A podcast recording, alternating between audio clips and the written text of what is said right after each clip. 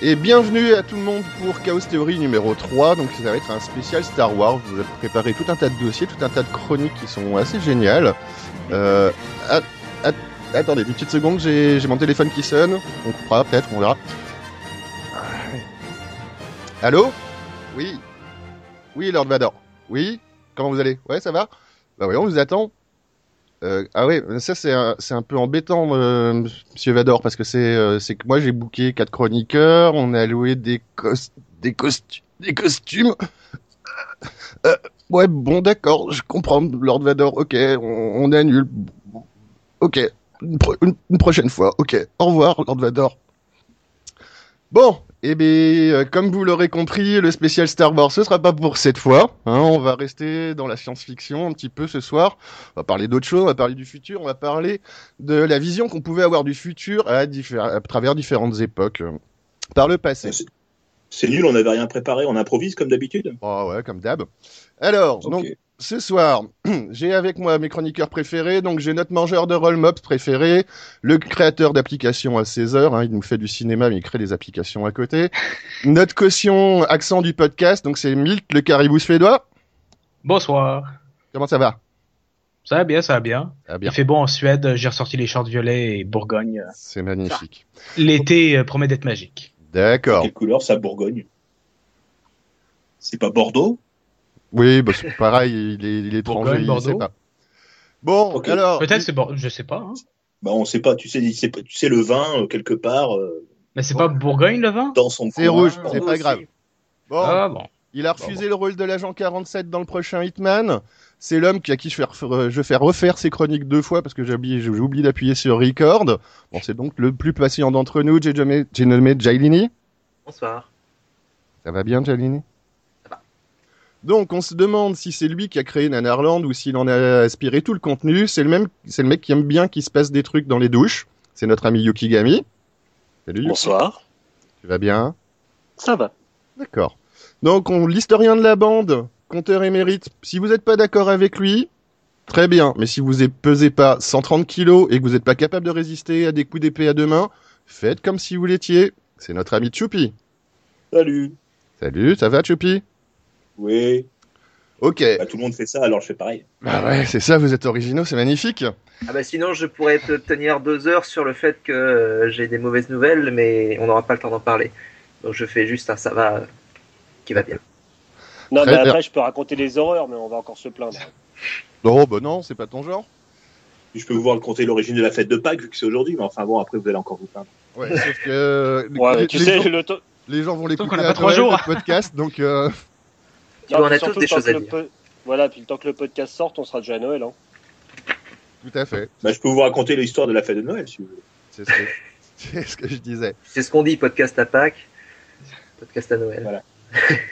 C'est exact. Donc allez, on va commencer. Donc on va dépeindre un petit peu, euh, su- en suivant une petite frise euh, chronologique, tout euh, ce qui a pu se passer suivant différentes époques, la vision du futur qu'on pouvait avoir à ce moment-là. Donc l'historien de la bande va commencer. Choupi, tu vas nous parler de la vision du futur à partir de l'Antiquité, par exemple. Oui, puis à peu près jusqu'au XVIIe siècle, parce que globalement, on y voit à peu près de la même manière. Donc en fait, l'idée, c'est que le futur, on le connaît à cette époque-là. Donc ça limite un petit peu la science-fiction. On sait exactement comment ça va se passer. À la fin, il va y avoir une grosse catastrophe. Ce sera la fin du monde. Et puis, bah, ça va faire un gros reset. Il va y avoir un renouveau. Et puis, ça va recommencer.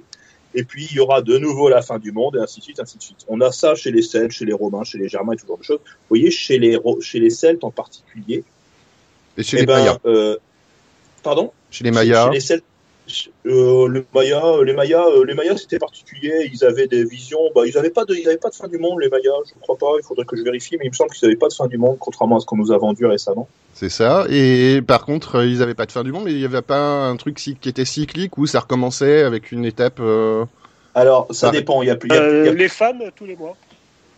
D'accord. Oui, c'est pour ça qu'on dit que les femmes sont lunaires, parce que c'est euh, euh, synchronisé avec le cycle de la Lune qui fait 28 jours aussi.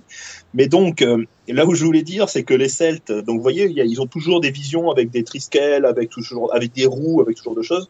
En fait, c'est la vision qui est répétitive du temps, et éventuellement, il peut y avoir une dégradation du temps avec l'âge d'or, l'âge d'argent, l'âge d'airain, et ainsi de suite.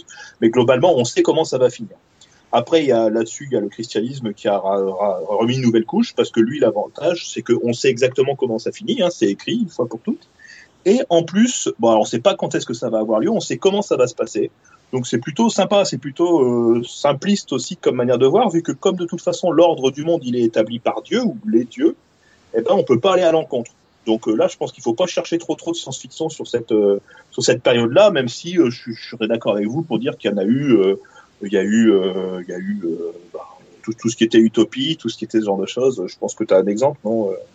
Oui, ben oui, on a on, a commencé déjà à parler de, de, de vol dans l'espace ou de conquête, enfin pas de conquête, de visite de planètes, ne serait-ce que déjà en, en 125, euh, dans un dans un bouquin qui s'appelait Une histoire vraie, qui raconte euh, l'histoire d'Ulysse qui se qui voyage jusqu'à la Lune et où il assiste à une guerre entre les Sélénites et puis les habitants du Soleil. Donc c'est un thème qui existait déjà, les voyages. euh, les voyages dans l'espace, c'était déjà quelque chose qui existait. Et comment il y va sur la Lune? Il y va, à- question. il y va euh, au milieu d'une panse d'une baleine qui vole. Hein, comme quoi, les vaisseaux spatiaux, ça n'a pas toujours été En montgolfière, en fait. C'est ça. C'est ça, montgolfière vivante. Euh, Après, savoir comment il va jusqu'à la Lune, c'est une autre histoire. Bah, il suffit de sauter suffisamment haut. Puis euh, transformer la baleine en montgolfière, il devait avoir un sacré souffle. Hein. Ouais, puis c'est Ulysse quand même. hein, il a des, en général, il a des, il a des, c'est un peu le MacGyver de l'Antiquité, donc euh, il a des solutions. Ça me rappelle un Il- peu il suffit le- qu'il l'histoire souffle- du baron il suffit qu'il souffle Munchausen un peu dans la euh, Milt, Milt, Milt, vas-y, dis-moi. Ça me, ça, me, ça me rappelle un peu l'histoire du baron de Munchausen qui devait se tirer par euh, les vêtements lui-même pour euh, aller dans les, dans les royaumes du ciel. Il se tirait par le collet, puis il se tirait dans le fond, dans les airs, tout seul. Vous avez jamais lu les barons de Munchausen? Non, mais je connais les. Si, si, techniquement, ça passe. hein. Ça passe, écoute, euh, physiquement, euh, ça doit marcher d'une manière ou d'une autre. Baron n'avait jamais rencontré Newton. Baron Munchausen, c'était à quelle époque? Oh, bah, ça, euh, Munchausen, il me semble que c'est 18e siècle. hein. Mhm. D'accord. Bon, bah, Enfin, de toute façon, de toute façon, sur cette période-là, euh, je pense qu'il n'y a pas trop de choses à dire. Il y a effectivement quelques critiques de la société où on crée une société idéale euh, qui, bah, qui celles-là sont du passé, par exemple avec l'Atlantide. Mais, euh, mais globalement, euh, la vision du futur, euh, vu qu'elle est déjà écrite, euh, bah, elle est un peu complètement limitée. Il n'y a pas grand-chose à en faire. Ok, donc on va enchaîner sur le 17e, 18e justement. Donc c'est euh, le, les siècles des Lumières. Il y a plein de remises en question qui se font, des remises en cause du système. Donc euh, c'est là qu'on commence à avoir des, des réflexions sur le futur. Donc par exemple euh, politique ou sur la religion, tout un tas de choses. Et donc c'est entre guillemets là que les premières œuvres de science-fiction peuvent commencer à, à naître et à se créer. On peut prendre par exemple euh, Voltaire qui a écrit euh, Micromégas qui euh, qui nous parle, moi, qui c'est l'époque des contes philosophiques, donc c'est ça met en scène Micromégas qui est un mec qui, habite sur Sirius, qui fait 39 km de haut quand même, un petit bonhomme, qui exclut sa planète pour une raison X ou Y et qui va aller visiter les autres planètes du système solaire. Il va se balader sur Saturne et puis il se fait un pote là-bas qui lui fait que 2 km de haut. Hein. Lui, Ah, le ouais, c'est ça, petit, euh, tout petit, tout petit. Et donc ils partent tous les deux euh, pour aller visiter les autres planètes. Donc euh, ils, visitent deux trois planètes où il y a personne qui habite. Puis ils arrivent sur Terre, la Terre qui paraît euh, toute petite, et puis ils se disent ouais, jamais de la vie il y a quelqu'un qui va euh, habiter là-dessus, c'est vraiment trop petit. Et là, eh bien, ils regardent. Bon, je vous passe les euh, la, façon dont ils arrivent à regarder. Ils utilisent euh, des diamants pour euh, pour faire un peu microscope. Et ils voient euh, sur un bateau des, euh, des humains qui sont tout petits, tout petits, tout petits, donc des, des, des terriens. Et ils se disent que jamais ils pourront discuter avec eux parce que ils sont trop petits et que des, des êtres microscopiques comme ça pouvaient pas parler. Alors, ils se rendent compte que si, et euh, discutent avec eux. Ils sont vachement étonnés justement du fait que que des si petites créatures puissent euh, puissent euh, réfléchir, parler, communiquer. Mais en final, ils finissent par être déçus, euh, par être déçus parce que ils sont très géocentrés, ils sont très. euh, les humains pensent que Dieu a créé la planète et le système solaire pour pour eux, pour leur peuple. Et donc, euh, Micromégas et son pote finissent par se casser. Donc, euh, on peut dire que c'est une des premières invasions entre guillemets euh, d'extraterrestres sur la Terre dans la littérature. Voilà, puis à cette époque aussi, il y a Cyrano de Bergerac, donc pas, euh, pas le bouquin, mais la vraie personne, qui écrit l'histoire comique des, des États et des empires de la Lune en vers 1650. Et il explique, par exemple, huit techniques différentes pour aller voler jusqu'à la Lune. Et puis, euh, cinq, euh, cinq, six ans après, il écrit un autre bouquin qui est l'histoire comique des États et des empires du Soleil, où il raconte euh, quatre, cinq, euh, quatre, cinq possibilités aussi. Que Pour tu se vas nous rendre décrire. ce- Non. Parce qu'on n'a pas le temps. Voilà. Oui. Et, et puis parce que Wikipédia dit rien sur le sujet. Non, mais c'est drôle parce que je suis allé voir la page Wikipédia, puis il y a des gravures en fait sur le côté où ils expliquent qu'en fait le mec a réussi à voler dans le ciel avec des, euh, des fioles de rosée attachées à sa taille, puis ça l'a fait comme s'envoler dans le ciel. T'as fini avec le pinard, toi, le rosé, le bourgogne, le bordeaux. non, non, c'est non, bon, non, mais des, non, des, et- des, des, des fioles de rosée comme la rosée du matin, j'imagine, pas, pas du rosé. Euh... ouais, pas, de la, Oui, oui, c'est- pas, de, pas de la piquette. C'est pas, Donc- Non, pas c'est bourguignon, Cyrano de Bergerac Si. Ah non, lui-même n'était pas gascon. Non, non, lui-même n'est- pas gascon, je crois. Ah, non, non, euh, non, non. euh, Même Bon. dans le film, on a une jolie scène à Dijon. Euh, donc voilà. Et la donc, moutarde cette- lui, mon- lui montonnait qu'il avait son fort grand d'ailleurs. Tout à fait. Donc voilà, à cette période, on voit qu'on sort un petit peu, ben voilà, de l'apocalypse sinon rien. On commence à se poser des questions, on réfléchit à sur ce que peut être l'avenir, et ça lance un certain nombre de possibilités. Voilà, les premiers, les premiers voyages. euh, Mais ce, qui- Non. ce qui est amusant, c'est qu'on est déjà, on fantasme déjà sur le fait d'aller dans l'espace, quoi. On se rend compte en fait que les visions du futur naissent des évolutions, enfin de deux, a priori deux principaux vecteurs là.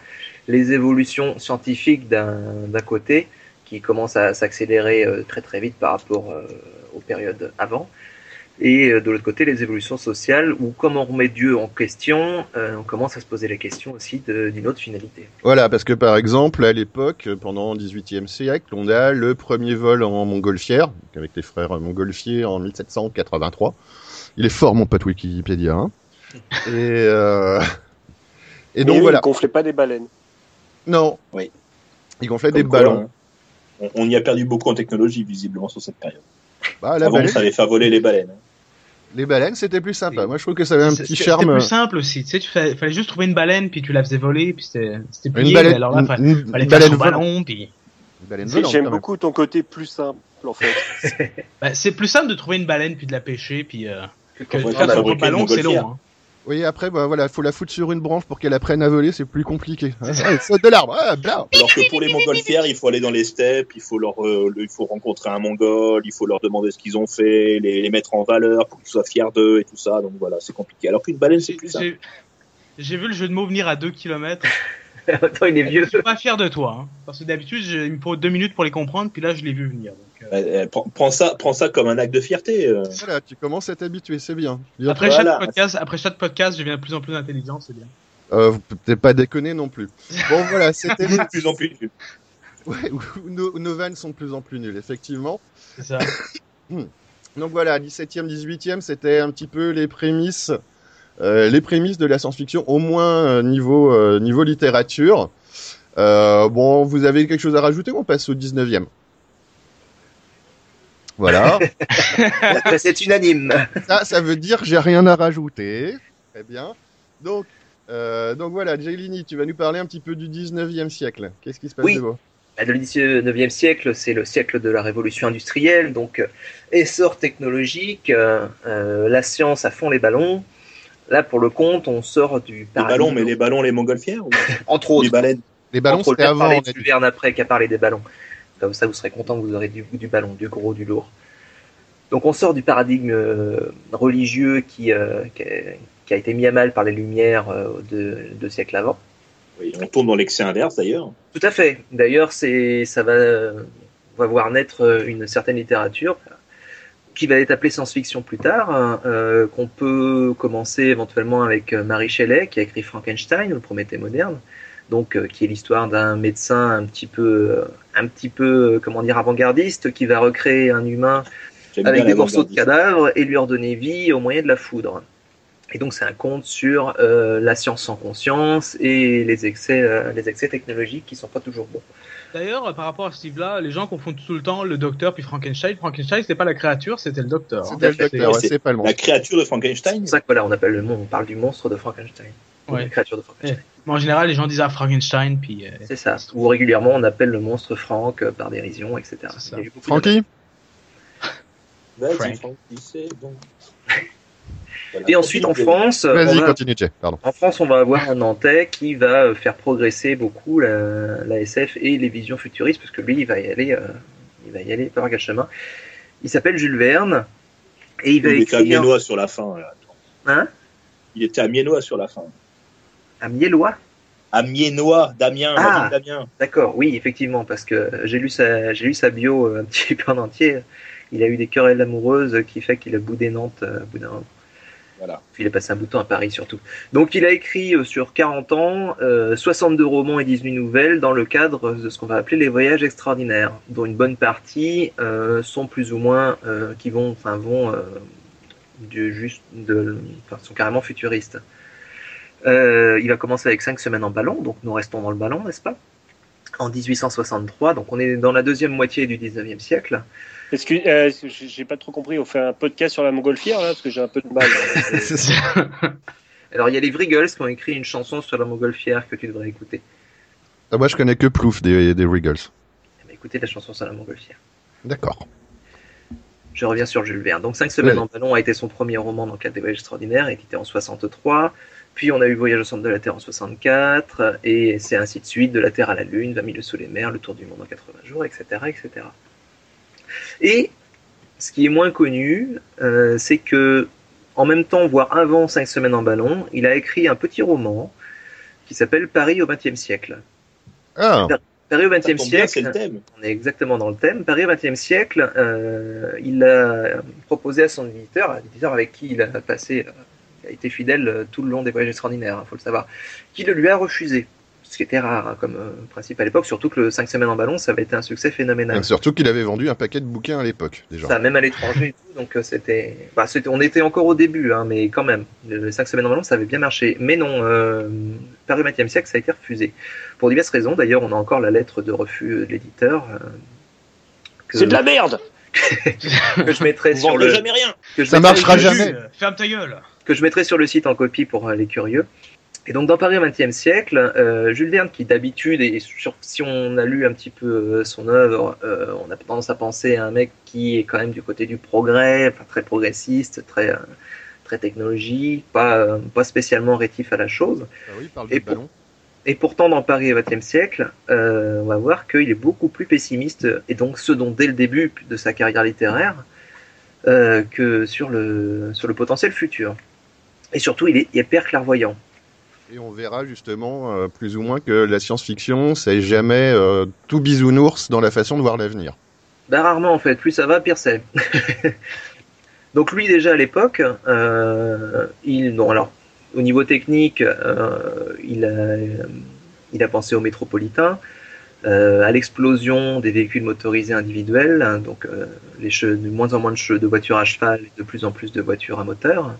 Euh, il a alors sur le plan de la pensée euh, commencé à, à- à appréhender le fait qu'on allait abandonner les langues mortes.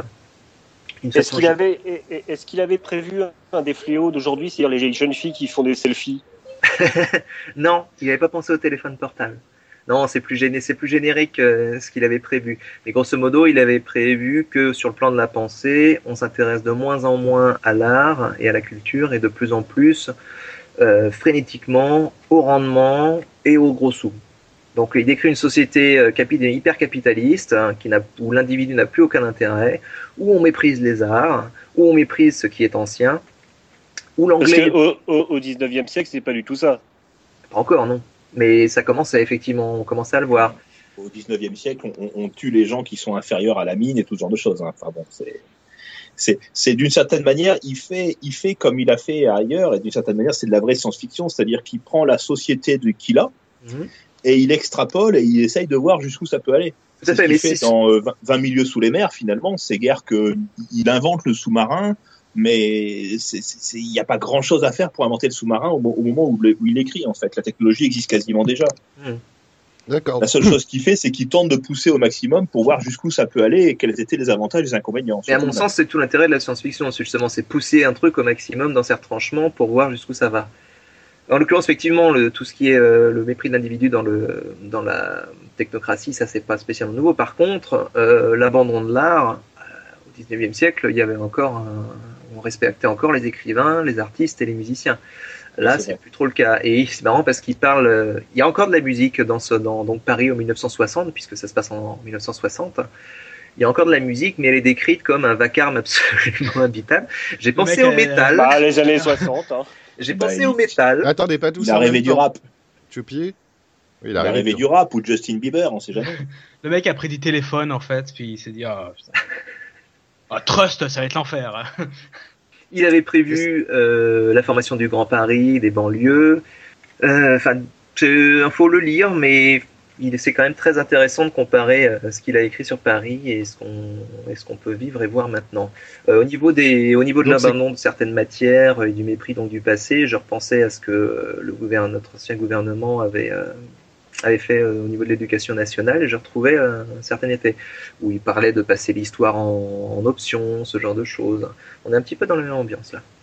Oui, ça sert à rien l'histoire. De toute façon, c'est chiant. Je suis d'accord avec Euh, vous. oh, pardon. J'ai Je suis rien dit. d'accord avec vous, ça sert à rien J'ai- l'histoire. j'ai- Laissez-moi donc la compétence, comme ça je serai irremplaçable. Tu l'as déjà, mon Choupi. Euh, mais donc, ouais, c'est virage à 180 degrés par rapport au siècle d'avant, quand même. Euh, oui, bah, euh, disons que, Par disons que les Lumières, eux, euh, avaient tous les espoirs possibles, alors qu'au 19e siècle, après la, la révolution industrielle, on commence à voir ce que ça va donner, euh, la technique à tout craint. Et donc lui, bah, il- effectivement, comme disait. Choupi, euh, il surfe là-dessus, et euh, il n'est pas très optimiste. Donc, je tiens à dire que Yukigami participe à ce podcast. Hein. vous ne vous en rendez pas compte, mais il participe bien au Ah, mais podcast. je, je bosse à côté, hein, vous êtes gentil. Hein. J'ai pas que ça à foutre. Pardon, excuse-moi. Euh, Multitâche. donc on va voir, par- on va, vo- on va voir très vite que ça va, ça, ça va beaucoup s'accélérer. Bon, des choses à dire encore, Jenny Non, non, euh, juste euh, un petit parallèle littéraire. Moi, j'ai un petit peu pensé à, à Gogol et Kafka, donc deux écrivains russes qui ont beaucoup En- moqué encore la... Gogol, on a dit qu'on arrêtait de parler de montgolfière. Oui, puis c'est ça, c'est pas un groupe de rock aussi, Gogol? Gogol premier, tout à fait. Voilà, Et de la musique aussi. chacun son domaine de La compétence. musique classique, euh, là, ça existe aussi. Et sur Internet Gogol, aussi, euh, mais c'est un moteur de recherche. Voilà, c'est ça, tout à fait. Merci. Très bien, Euh, pardon. T'es un podcasteur aussi. Donc on va encha- D'accord. Donc on va enchaîner un petit peu. Donc euh, ça va se densifier un petit peu euh, le siècle d'après. Donc on va on va décrire plutôt par décennie. Et on va partir sur euh, sur déjà la décennie 1910. Milt, euh, des choses à nous dire oui, là-dessus? alors euh, bah, 1910-1920, c'est une décennie qui a vu beaucoup de, d'as- de révolutions technologiques. Déjà d'un point de vue physique, Einstein a commencé à travailler sur sa théorie de la relativité. Donc, euh, puis on sait tout ce que. Bah, moi, j'en sais, j'en ai aucune idée parce que j'ai lu ça sur Wiki, mais des gens savent l'importance que ça a eu sur la physique moderne. Euh, dans l'industrie, euh, Henry Ford crée le travail à la chaîne, donc ça permet de développer euh, des voitures à une, à une fréquence presque infernale, donc ce qui permet aux Américains d'avoir une voiture et de plus avoir av- avoir une personne sur mille qui a une voiture et pour chaque voiture avoir une personne qui est derrière, qui est devant la voiture à courir avec un drapeau pour alerter qu'il y a une voiture qui arrive. Voilà. Donc on rappelle que les premières voitures, les vraies premières voitures, c'est euh, 1899. Donc c'était il y a pas, long- pas Ouais, longtemps avant ça, très- Et qu'à cette époque-là, ils étaient obligés de mettre des têtes de chevaux empaillées devant les voitures pour pouvoir pas faire peur aux chevaux qui croisaient aussi. Non, c'est ben, c'est c'est c'est ça. Moi, j'avais j'avais vu la- l'anecdote que avant, comme il y, a, il y avait Euh. des gens qui devaient courir devant et derrière chaque voiture avec un drapeau pour dire aux gens de faire attention. Alors, Euh, peut-être passé, j'ai peut-être passé pour un con, mais le coup de la tête de cheval empaillée, c'est une connerie hein, sur moi. Non, non. Non, non, je pense Ah, que quand c'est même. vrai. On est toujours déçus par les vérités. Ils avaient aussi à cette époque-là ce qu'ils appelaient les gros numéros, c'était les plaques d'immatriculation, mais vu qu'il y avait style 10 voitures dans tout l'État, euh, T'as la numéro ils étaient 2. obligés de le taguer en, en, en, en, en lettres bien euh, 50 cm, 1 mètre de haut pour pouvoir des fois qu'il y ait des lits de fuite, parce qu'il faut comprendre qu'à cette époque-là, les voitures, ça allait ouh, ouh, ouh. et ben, et ben, ils- on puisse les retrouver quand même, tu vois. Parce que d'ici, il y avait 10 voitures euh, dans le pays, hein, Mais, entier. je sais pas pourquoi, mais moi y j'imagine. Milt, Milt, Milt, je vas-y. sais pas Milt. pourquoi, mais moi, à, cette époque, j'imagine la voiture comme, tu sais, la voiture dans Donald Duck qui fait comme, qui avance avec un espèce de petit nuage de fumée qui va vraiment à deux à l'heure. C'est un peu ça. Il le fait super bien. Donc Ouais, le ouais, de fuite, euh, T'as été stressé. Mais c'est ça, tu sais, la, la personne pourrait Marcher à côté puis lui dire comme deux ou d'arrête. Je- je- J'étais par le collet alors qu'ils étaient dans ta bagnole, tu sais. C'est, euh, T'as été stressé, toi, par, euh, par Disney. Hein? Ouais, je- crois que ta, ta, ta- première frayeur euh, de, de jeu vidéo, c'était pas sur un Non. truc Disney. Ah non, c'était Donkey, Donkey pardon. Kong. Puis j'adorais le journal de Mickey quand j'étais jeune. Donc, euh, puis même jusqu'à quand j'étais jeune, c'était il y a jusqu'à deux semaines. L'année dernière, quoi. Euh, mais en tout cas, donc pour continuer, euh, d'un point de vue de la révolution médicale, la révolution médicale, on a, on a l'invention des rayons X qui permettent dans le fond de voir euh, à travers euh, la peau. dont je rappelle que le nom vient du fait qu'ils n'ont pas trouvé de nom justement et qu'il avait appelé X en disant on lui trouvera un nom plus tard. Ah bah, c'est une, bah, une bonne raison. Rayon nez sous, rayon nez sous X. Voilà. Ok. Et euh, donc dans le monde artistique, on a l'apparition du futurisme, qui est quand même un mouvement intéressant quand on veut voir, un- quand on veut parler d'un peu euh, du futur d'un point de vue artistique, où euh, les gens avaient une euh, de mettre des concepts euh, de scientifiques euh, sur euh, en peinture, qui essaient de d'écrire le son et l'électricité, des trucs comme ça. Donc c'est puis qui a apporté, qui a qui a dans le fond amené à une espèce de vague où les gens se laissaient aller sur la toile et essayer de prédire un peu le futur. Euh, dans le militaire, on a euh, l'invention du char. Euh, Mais non, on a dit que c'était le siècle d'avant, euh, les voitures.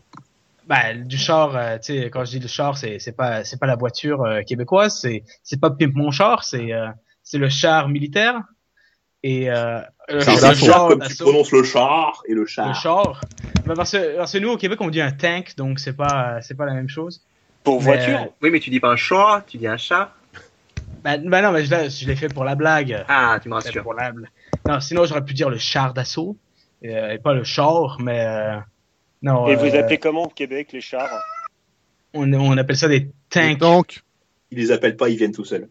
Ok, bon, il y a eu, y- voilà, il y a eu Oui. tout ça, mais il y a eu un, événement majeur aussi quand même pendant Eh bah cette oui, la naissance de Chaos. Euh, non, euh, il y a eu, Non, c'était avant ça. il y a eu la Première Guerre mondiale évidemment, ce qui a forcé les gens un peu à arrêter de, de déconner de- sur le futurisme et à, et à se battre et à mourir. Mais euh, donc euh, c'est ça, de 14 à 18, euh, les gens étaient pas très très euh, joyeux. Mais euh, Non, pas non, trop. en effet. Mais euh, donc, mais après, d'un point de vue de, de la science-fiction, en euh, 1902, on a eu le premier film de science-fiction qui s'appelle Le Voyage dans la Lune par Georges Méliès, euh, qui s'est directement inspiré de Jules Verne et qui a avec ce film, avec ce film-là, inventé les effets spéciaux avec des, avec des, en super. À base de gros nuages de fumée. Non, c'est ça, mais aussi en comme les superpositions d'images ou tu sais quand t'as des zooms sur le film, c'est des trucs qui étaient jamais arrivés avant. Puis euh, c'est aussi la première fois qu'il y avait une espèce de thème euh, qui s'ancrait pas dans le réel. Donc euh, le voyage dans la lune, c'est des euh, c'est des espèces de, de scientifiques qui essaient de c'est dur à c'est dur à de voir l'histoire parce que c'est muet évidemment parce que c'est en noir et blanc. Euh, c'est des espèces de scientifiques qui veulent aller sur la lune, donc ils, espèces d'une espèce, ils construisent une espèce de grosse fusée qui est catapultée canon, par. Un non suppositoire géant. C'est un- Un suppositoire géant. Ouais, ça, ça, ça. Non, bah ils construisent le canon qui va avec. Choupi Choupi, tu voulais parler. Oui, ce que je voulais dire, c'est qu'on a tous vu au moins une fois une image de ce truc-là. Vous, vous connaissez tous l'image de la Lune avec un, vid- un visage humain et une espèce d'obus planté dans l'œil. Bah voilà, c'est ça le voyage dans la Lune de Méliès. Tout à fait. On peut le résumer à ça parce que il faut savoir en plus que c'est un, un film qui est super long, qui dure 15 minutes. 15 minutes. Mais c'est c'est 15 minutes, tu les sens passer. Hein, c'est- Bah, ce qu'il faut pas oublier, c'est qu'il n'y avait aucune envie. Enfin, Georges Méliès, à la base, faut pas l'oublier, c'est un prestidigitateur hein, à la base de, formation, et c'était plus histoire de montrer des images, on va dire hors du commun, qu'une véritable recherche d'un récit de science-fiction, ou quoi que ce soit.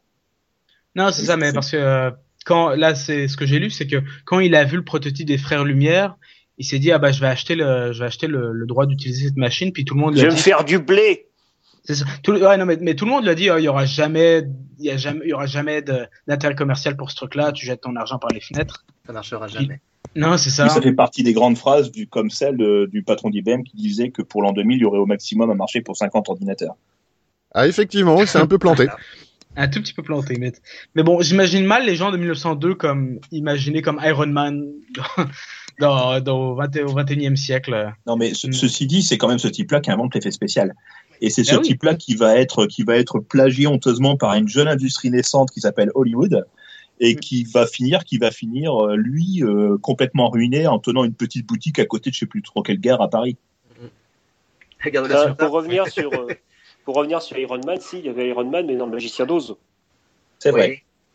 C'est c'est- vrai, Yuki. Voilà. Mais mais c'est sympa jamais de, c'est sympa de parler une fois toutes les 35 minutes pour dire un truc pareil, franchement.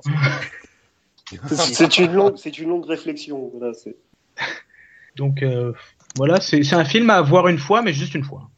Oui, oui, oui. Tu, tu, tu perds un quart d'heure de ta vie, de ta vie, mais tu l'as vu. C'est ça. Et alors, 1920-1930, il se passe quoi de beau? Alors bon, Ah, De beau, si je peux bon, dire. ouais, c'est la fin de la Grande Guerre, donc euh, bon, les gens sont un peu moroses, mais on a quand même une évolution rapide de la société et puis de la technologie avec les premières télévisions, les premiers téléphones, les premières voitures en Europe, je pense. J'étais pas né. Euh, euh, les, la- les avions avec la première traversée de l'Atlantique en solo, euh, sans, sans arrêt, les premières fusées qui étaient des petits trucs euh, qui faisaient, euh, qui faisaient, je pense, 30 cm. Les les années folles, on a, on a l'arrivée du jazz, donc on a des clubs. la euh, République de Montmartre et tout ce genre de choses. Donc, ce qui est intéressant cette période-là, c'est qu'en fait, euh, co- comme, on, comme on dit, le, le, le futur, ils le vivent en direct, quoi, parce que ça évolue tellement vite à cette époque-là, que ce soit les mœurs, que ce soit la technologie, ça évolue tellement vite que ben on a, on a presque pas besoin d'écrire le futur parce qu'on s'attend à ce que le futur ce soit le lendemain en fait. Un petit exemple, par exemple, euh, tout ce qui est avion, tout ce qui est zeppelin, tout ce qui est ascenseur, tout ce qui est ce genre de choses, tout ça, ça arrive à ce moment-là. Et euh, c'est vrai que dans une société, je rappelle que 1920-1930, c'est une société où les gars, où la majorité de la population vit dans une ferme au milieu de la campagne. Et ben, euh, à cette époque-là, de se retrouver d'un coup avec tout ça, c'est quand on allait à la ville, on, on marchait dans le futur, on marchait dans le futur Et complètement. effectivement, t'avais, on n'avait pas besoin d'écrire quelque chose qui, euh, qui nous amenait à beaucoup plus tard parce que on vivait au quotidien euh, toutes les créations qui pouvaient, euh, qu'on pouvait euh, voir euh, à côté de chez soi. Voilà, et puis comme on parlait de la science-fiction ou du moins de la vision du futur comme étant ou bien une critique de la société présente avec tout ce qui était euh, tout ce qui était euh, proposition de de- de- d'évolution des mœurs, proposition d'évolution politique et aussi proposition d'évolution technologique, bah là il se trouve que on a les deux en même temps. Donc euh, d'une certaine manière, enfin moi j'ai pas trouvé beaucoup beaucoup d'écrits de science-fiction sur cette période-là. Maintenant, euh, je me peux me tourner vers les- des gens comme Yuki ou comme euh, Jelini, euh, qui à mon avis seront plus forts que moi sur le sujet. Bon, donc euh, pour les années euh, 1920-1930, des choses à rajouter? Pas vraiment, non. Pas vraiment. Bon, alors on va passer aux années 40-50. Donc rebelote, reguerre. Euh, on va on, on va voir qu'il y a plein de thèmes qui vont être euh, qui vont être abordés plus tard, ou qui euh, qui seront déclenchés un petit peu par cette période-là. Bon, donc on a la deuxième guerre mondiale. On a le début de la guerre froide, donc avec tout ce qui va être escalade à la technologie, la course à la technologie d'un côté et de l'autre euh, qui euh, donc ils vont inspirer pas mal euh, pas mal de, personnes pour en ce qui concerne la, science-fiction. On va aussi avoir ben, Hiroshima en 45 euh, qui va être un des symboles et une des grandes frayeurs de des gens à cette époque et qui vont créer plein plein d'ambiance pour la science-fiction, tout ce qui est post-apocalyptique, voilà, tous les gens à cette période-là commence vraiment à flipper. Il y a vraiment un, un, un sentiment de, de peur qu'on qu'on ressent et qu'on ressent encore maintenant dans tout ce qui est euh, dans tout ce qui est roman, film et compagnie de, de science-fiction.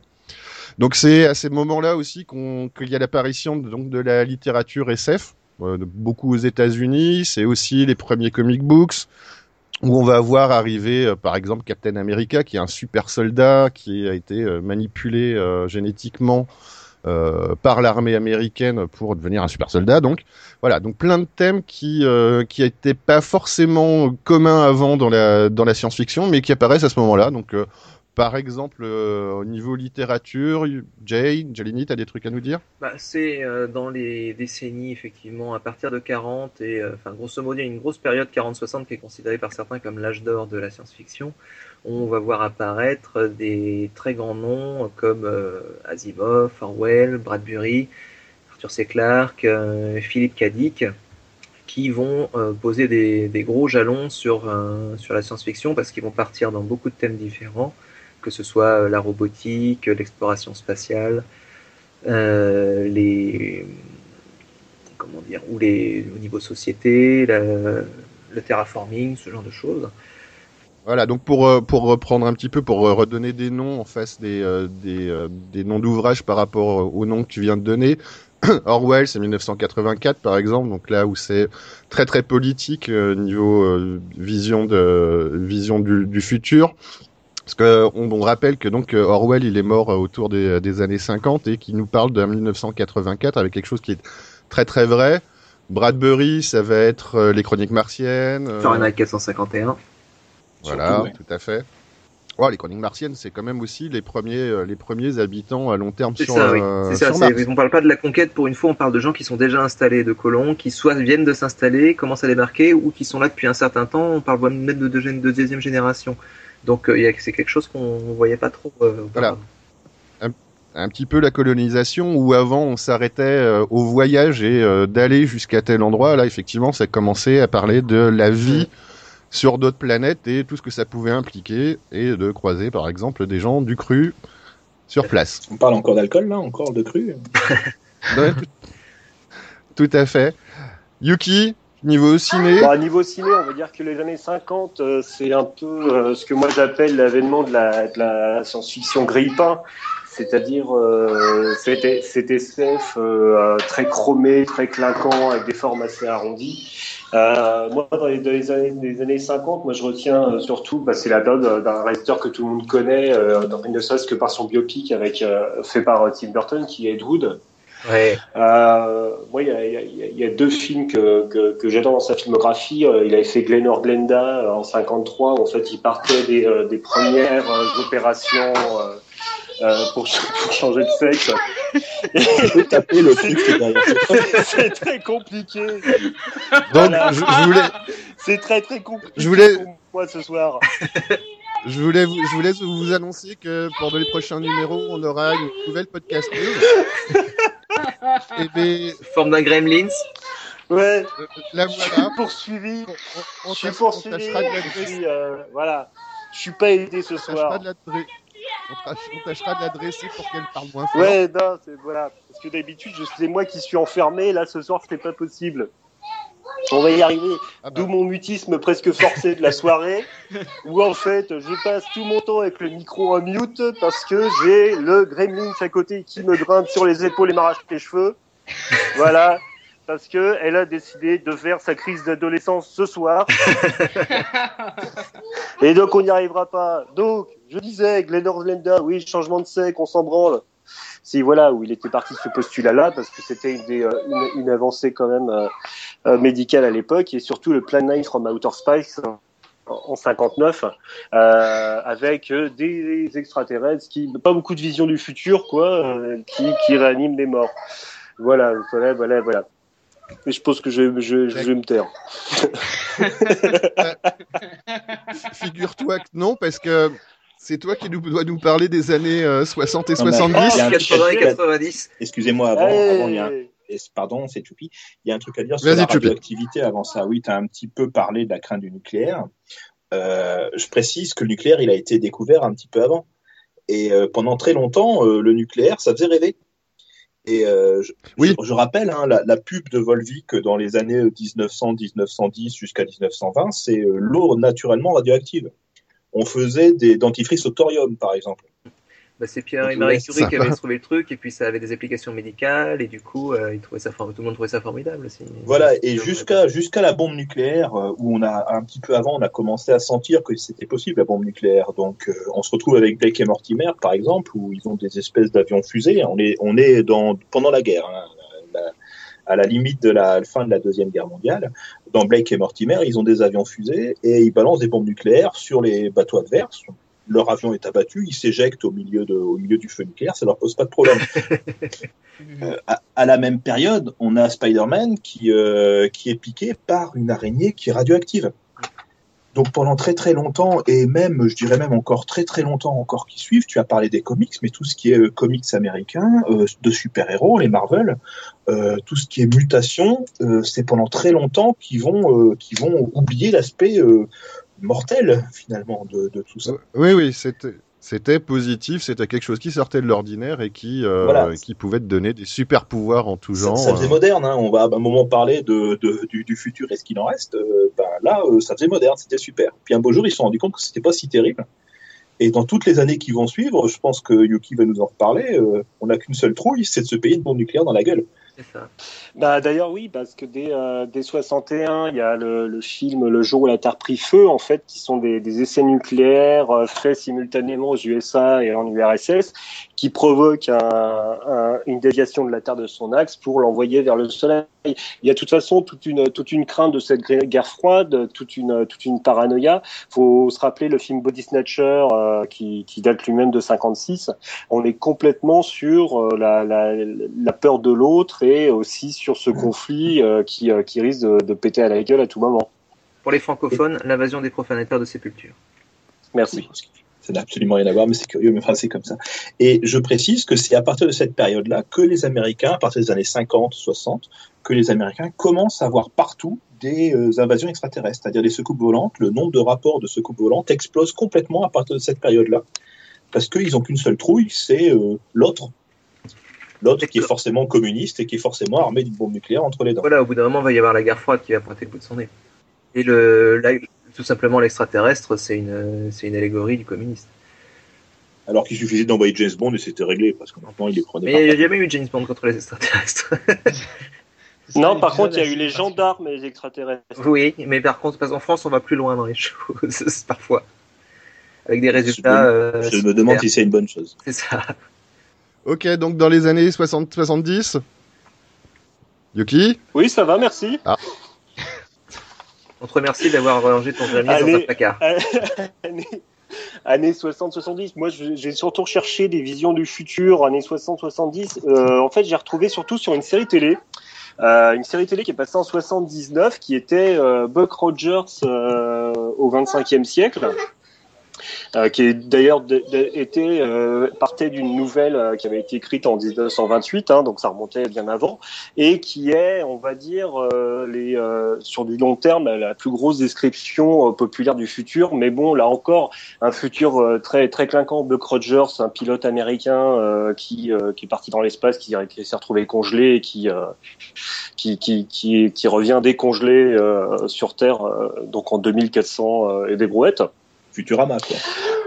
Oui, non, mais voilà, mais de toute façon, Futurama, c'est un peu le, c'est un peu le même postulat que euh, que Buck Rogers, mais là, on est toujours dans dans cet SF grille pain, quoi, quelque chose euh, d'un peu euh, d'un peu kitsch, euh, assez idéalisé. Et c'est euh, c'est véritablement, voilà, à part les visions du futur très très sombres qui commençaient à pointer à pointer le bout de leur nez. suite au comme tu l'as dit, au nucléaire, guerre froide, etc., le, les vraies visions euh, futuristes assez avancées, on, on le retrouve surtout là-dedans. Et Star Et Trek, puis, bah, à cette, Star Trek, c'était pas cette cette période-là aussi vas-y, Choupi. Star Trek. Tout à fait, Star Trek, oui. Juste. Parce que bon, ils nous ont, inventé- ont- ils nous ont comme vision du futur le pyjama. euh, non mais Il y avait les envahisseurs aussi à cette période-là. Tout à fait. Mais plus, plus sérieusement, Star Trek, a, Star Trek a fait, a, a- a permis de faire un certain nombre de choses. Euh, par exemple, les portes qui s'ouvrent et qui se ferment automatiquement, c'est, quasiment devenu d'actualité grâce à Star Trek. Euh, un truc tout bête aussi, c'est euh, les, euh, les fameuses, euh, euh, comment s'appelle euh, Ils ont un espèce de, de truc qui permet de diagnostiquer rien qu'en posant sur la personne euh, au niveau de, de la médecine. Bah, ils sont en train d'essayer actuellement de développer ce truc-là, quoi. Donc il y a euh, il y a vraiment eu une vision dans Star Trek. Et puis bon, pour la petite histoire, c'est aussi la première série où un homme blanc euh, embrasse une femme noire. Ah ouais? Et, Ah. et ce qui, en termes de révolution du mœurs, des mœurs, c'était pas mal aussi. En même temps, elle était vachement mignonne, il me semble, il me semble euh, Ouh là Miss en noir. Je peu Voilà. C'était là où ils ont inventé Oui. les pyjamas rouges, c'est-à-dire le bonhomme, ce qu'on appelait l'effet Star Trek. Dès qu'ils partaient avec un bonhomme en rouge habituellement, le bonhomme mourait dans d'affreuses souffrances. Ah, merde. Et de- pour revenir chez nous, euh, on avait aussi, euh, niveau révolution, on a eu euh, 1968 aussi, l'air de rien. Qui a changé pas mal de Au choses. niveau musical aussi. Tout à fait. On est OK pour 1960-1970, donc 1980-1990. Yukigami. Oh oui, oh oui, oh oui. Bon. ça, c'est ta période à ah, toi, ça. oui, oui, là c'est La moi. fin des haricots. Bon, déjà, en plus, je me ferai pas parasiter par tous les bruits qui étaient autour de moi. Cartel, hein, du pont de Ligonnès, je me suis débarrassé de femmes et enfants. Surtout, ne regardez pas sous les gravats. Donc, euh, on entre dans des périodes qui me parlent beaucoup parce que ce sont les périodes qui ont bercé mon enfance, c'est-à-dire une foule, une foule de films pourris euh, parlant de l'avenir. Alors, Il y a deux écoles, hein, euh, deux écoles, deux écoles, et euh, il y aura une petite exception pour le final. Euh, deux écoles, tout simplement parce que on a, euh, même s'il y a quelques relents euh, de, de, de, la guerre froide, mais ça on en a déjà parlé pour les années 60-70, Hein, je pourrais parler du, du, magnifique film L'Aube Rouge, euh, où les Américains venaient envahir les États-Unis. Euh, de parler les Américains venaient envahir les États-Unis Non, autant pour moi, les, Soviétiques venaient envahir les États-Unis, autant pour moi. L'Aube Rouge, hein, je le conseille à tout le monde, c'est assez fabuleux. Euh, il y a d'un côté le futur catastrophe écologique, euh, qui est euh, donc tous ces films post-apocalyptiques à la Mad Max. Euh, ouais. Mad Max, il y a le ah je me souviens plus du nom du film qui était tiré de la nouvelle Un jeune homme et son chien aussi avec Don Johnson. Enfin bon. Belle et Sébastien. oui, on, va dire ça, sauf que euh, sauf que Sébastien part la belle et euh, finit par lui faire bouffer euh, la seule nana potable qu'il avait trouvée. Mais enfin bon, ça c'est un autre sujet. En fait, des choses des choses assez sombres. Le, futur est quelque chose de sombre. La, guerre, enfin la, bombe atomique a explosé. Le monde n'est qu'un immense désert. Et là, ça va de de, de, Mad Max à Ken le survivant, en passant par des par des par des réjouissances par des réjouissances dans le genre. Encore Highlander 2. La route. Tout à fait. Euh, Highlander 2. Oh putain, quelle merde. Non, mais même, même moi, celui-là, j'ai du mal. tu sais que c'est un film qui n'a pas existé. Film qui n'a pas existé, Highlander 2. Ils sont passés de Highlander 1 à Highlander 3. Directement, ils sont voilà. passés par le 2. On ne sait pas pourquoi. T'as vu le cas Oui, ouais, pour moi, je sais pas. Highlander, je ne connais que le premier, je ne sais pas. Mais euh, d'ailleurs, Highlander 2, il y a déjà d'ailleurs eu deux montages, hein, un américain, un européen. Les deux sont mauvais. Il hein, n'y a pas de souci. Euh... le 1 est mauvais, espèce de vieux. Pourquoi le 1 est mauvais? Parce que c'est mauvais. C'est un mauvais film, le Highlander 1. Highlander? Oui. Mais non, il y a du Queen dedans. oui, c'est donc d'un coup, donc d'un coup, c'est un film parfait. C'est ça, oui, c'est un peu. Non, parce que le, le, le, film de Flash Gordon de 82, il y avait aussi du Queen et ça reste une merde. Hein. Il y a pas. Non, mais il y a une connerie aussi dedans. Si tu vas par là, mais ça reste un mauvais film. Hmm. Oui, ok. En même temps, en même temps, il parle de quoi, Yuki Gami, habituellement? Des mauvais films. Merci. Je comprends que son échelle de valeur soit un petit peu vrillée. Ah oui, bah, qu'est-ce que vous voulez. Hein. Donc, euh, oui. donc voilà, donc, donc, Highlander 2, c'est mauvais, mais tu vas nous parler de. Ah bon, on va y attaquer tout de suite. C'est-à-dire que euh, j'ai trouvé, euh, j'ai trouvé euh, parce que on, quand on s'est dit on va parler du futur euh, vu vu dans le passé, je me suis dit ah on pourrait faire un truc sympa en parlant d'un film de Carpenter qui est New York 97. Et je me suis dit non, je peux pas faire ça. C'est pas moi. C'est trop facile. Et donc j'ai retrouvé donc 2019 après la chute de New York de Sergio Martino fait en 83. Euh, ce que j'aime avec ce film, c'est que c'est un film qui fait gagner du temps. C'est-à-dire que si vous n'avez pas envie de vous taper Mad Max et New York 97, si vous n'avez pas envie de vous taper La planète des singes, euh, bah c'est bon, bah vous regardez ce film-là, c'est bon, avez, en, en, une heure et demie, vous avez, euh, vous avez à peu près les trois films. Tout en même temps. Tout, tout en même temps. C'est comme les films HK euh, en Chine, c'est-à-dire euh, ils ont mixé plusieurs scénars euh, avec plusieurs réalisateurs et interchangé les acteurs c'est pas du Godfrey non plus, hein. faut pas, faut pas déconner. C'est une coproduction franco-italienne, monsieur. Il y a oh un peu de l'âme de la France dedans. Je suis un peu rassuré. Tout à fait. Donc fais-nous le pitch. Le pitch. Alors, euh, le pitch. Donc euh, c'est le futur, euh, tout est dévasté et surtout euh, problème. Oui d'ailleurs si vous voulez il y a aussi les fils de l'homme dedans, mais ça à mon avis ils ont pas fait exprès. Euh, tout, toutes les toutes les femmes toutes les femmes sont devenues stériles. Il y a, ouais. il y a euh, un, un, un, grand beau héros euh, qui, qui s'appelle Parsifal, euh, qui fait des courses automobiles dans le désert. Donc pour la partie Mad Max, qui se retrouve, qui se retrouve en fait engagé par le gouvernement en place, enfin l'espèce de gouvernement qui est le, le, le, le gouvernement panaméricain pour récupérer la dernière femme féconde sur Terre, sur terre avant que euh, les rebelles, entre guillemets, les Eurek, Eurak, euh, la récupèrent. Et donc, euh, il l'envoie... Alors, c'est Snake Plissken, le mec, hein, sauf qu'au lieu d'avoir le bandeau sur l'œil, il l'a sur le front. Et il l'envoie dans New York le récupérer. Alors, New York, qu'est-ce que c'est? New York, c'est des terrains vagues, des immeubles en ruine et des grottes. Voilà. Et des gens à cheval. Ah oui, c'est les Zorak. Les Zorak sont tout en noir, ils se baladent à cheval. Tout à fait. Voilà, et donc, euh, pff, comment dire, il tombe sur des survivants de New York, il récupère, il se récupère une nana, qui a d'ailleurs euh, une française hein, qui a joué dans Elle voit des nains partout avec euh, avec Zabou pour ceux que ça parle. Zabou, Ouais, Bon, ouais. je vois que ça vous parle, Ça parle pas, à c'est pas une grave. personne. Zabou, ça me parle aussi. voilà. Et euh, donc après diverses péripéties, euh, il se retrouve, euh, il se retrouve euh, face à des hommes singes. Oui, oui, pour récupérer donc la dernière femme féconde sur Terre qui est dans le coma.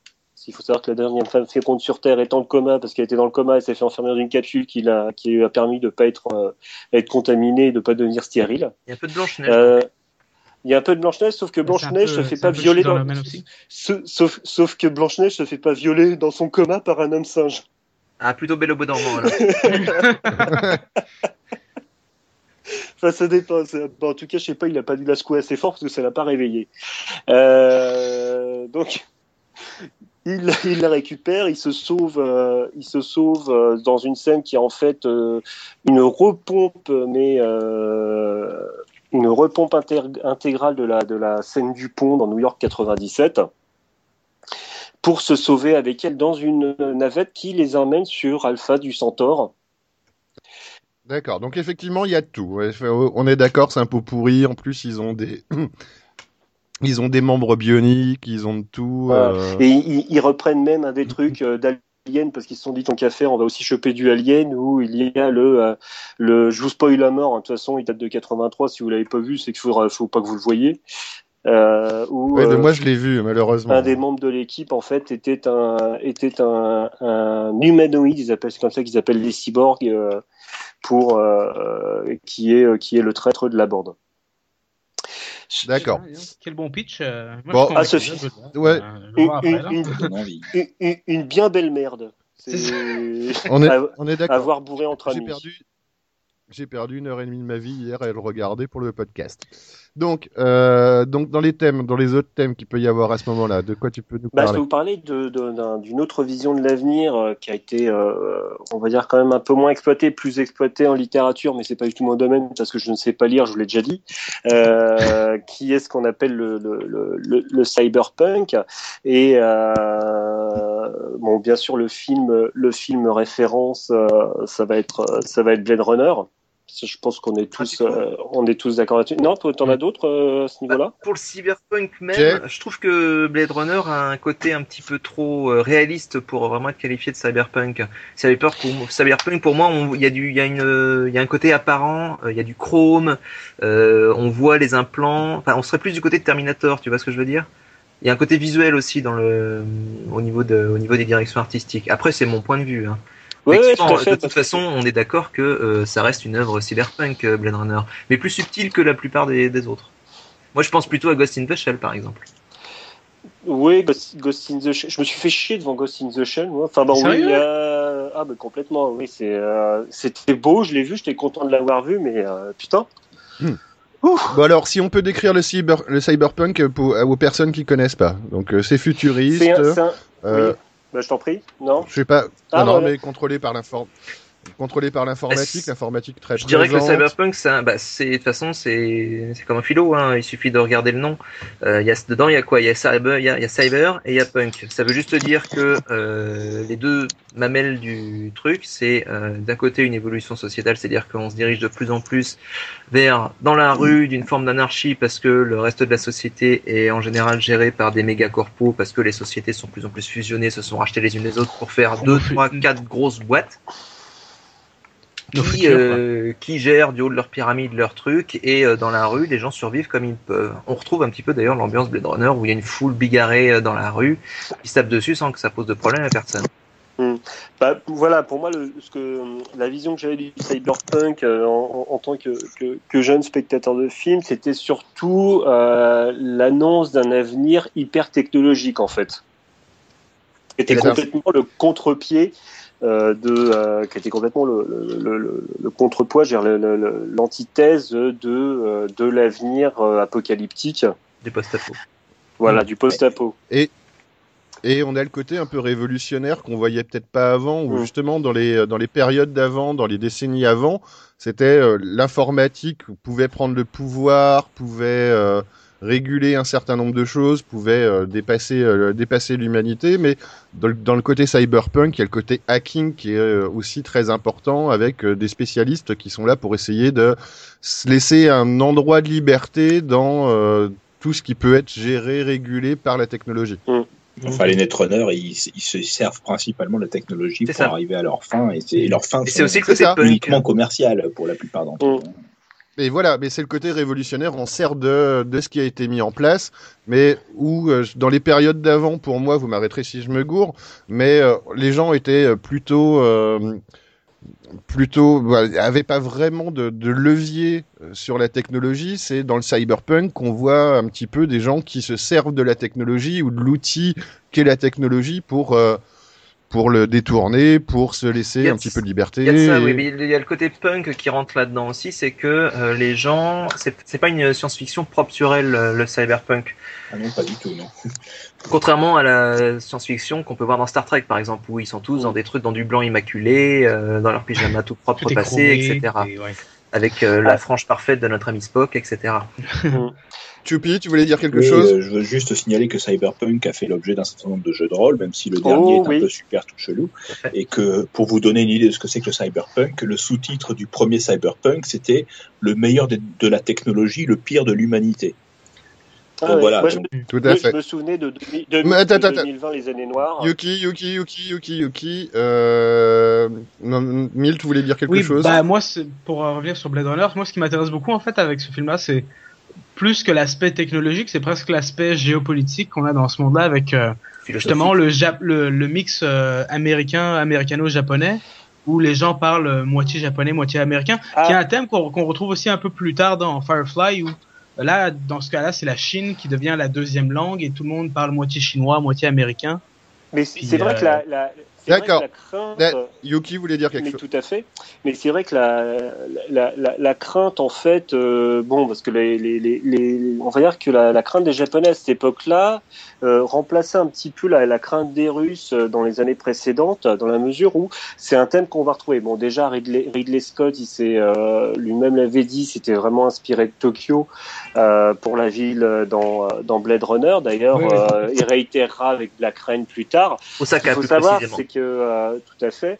Euh, ce qu'il faut savoir, c'est que c'est ces, ces époques-là où on a vu euh, sortir le, le, le roman, puis ensuite le film Rising Sun. Euh, je sais pas si vous si vous avez vu ce film avec Sean Connery. Euh, où, Soleil levant euh, tout à fait. Où, euh, l'en- l'enquête se fait dans un dans un immeuble hyper techno euh, qui qui appartient, qui est aux États-Unis, mais qui appartient aux Japonais, et où on montre un petit peu la la communauté japonaise comme euh, comme on montrait les envahisseurs en fait avec leurs rites, leurs coutumes, c'est des gens un peu bizarres à côté qui qui maîtrisent pas mal de choses. Pendant le film, c'est aussi, euh, faut dire même dans la culture populaire, la, crainte américaine de voir le Japon dominer le monde.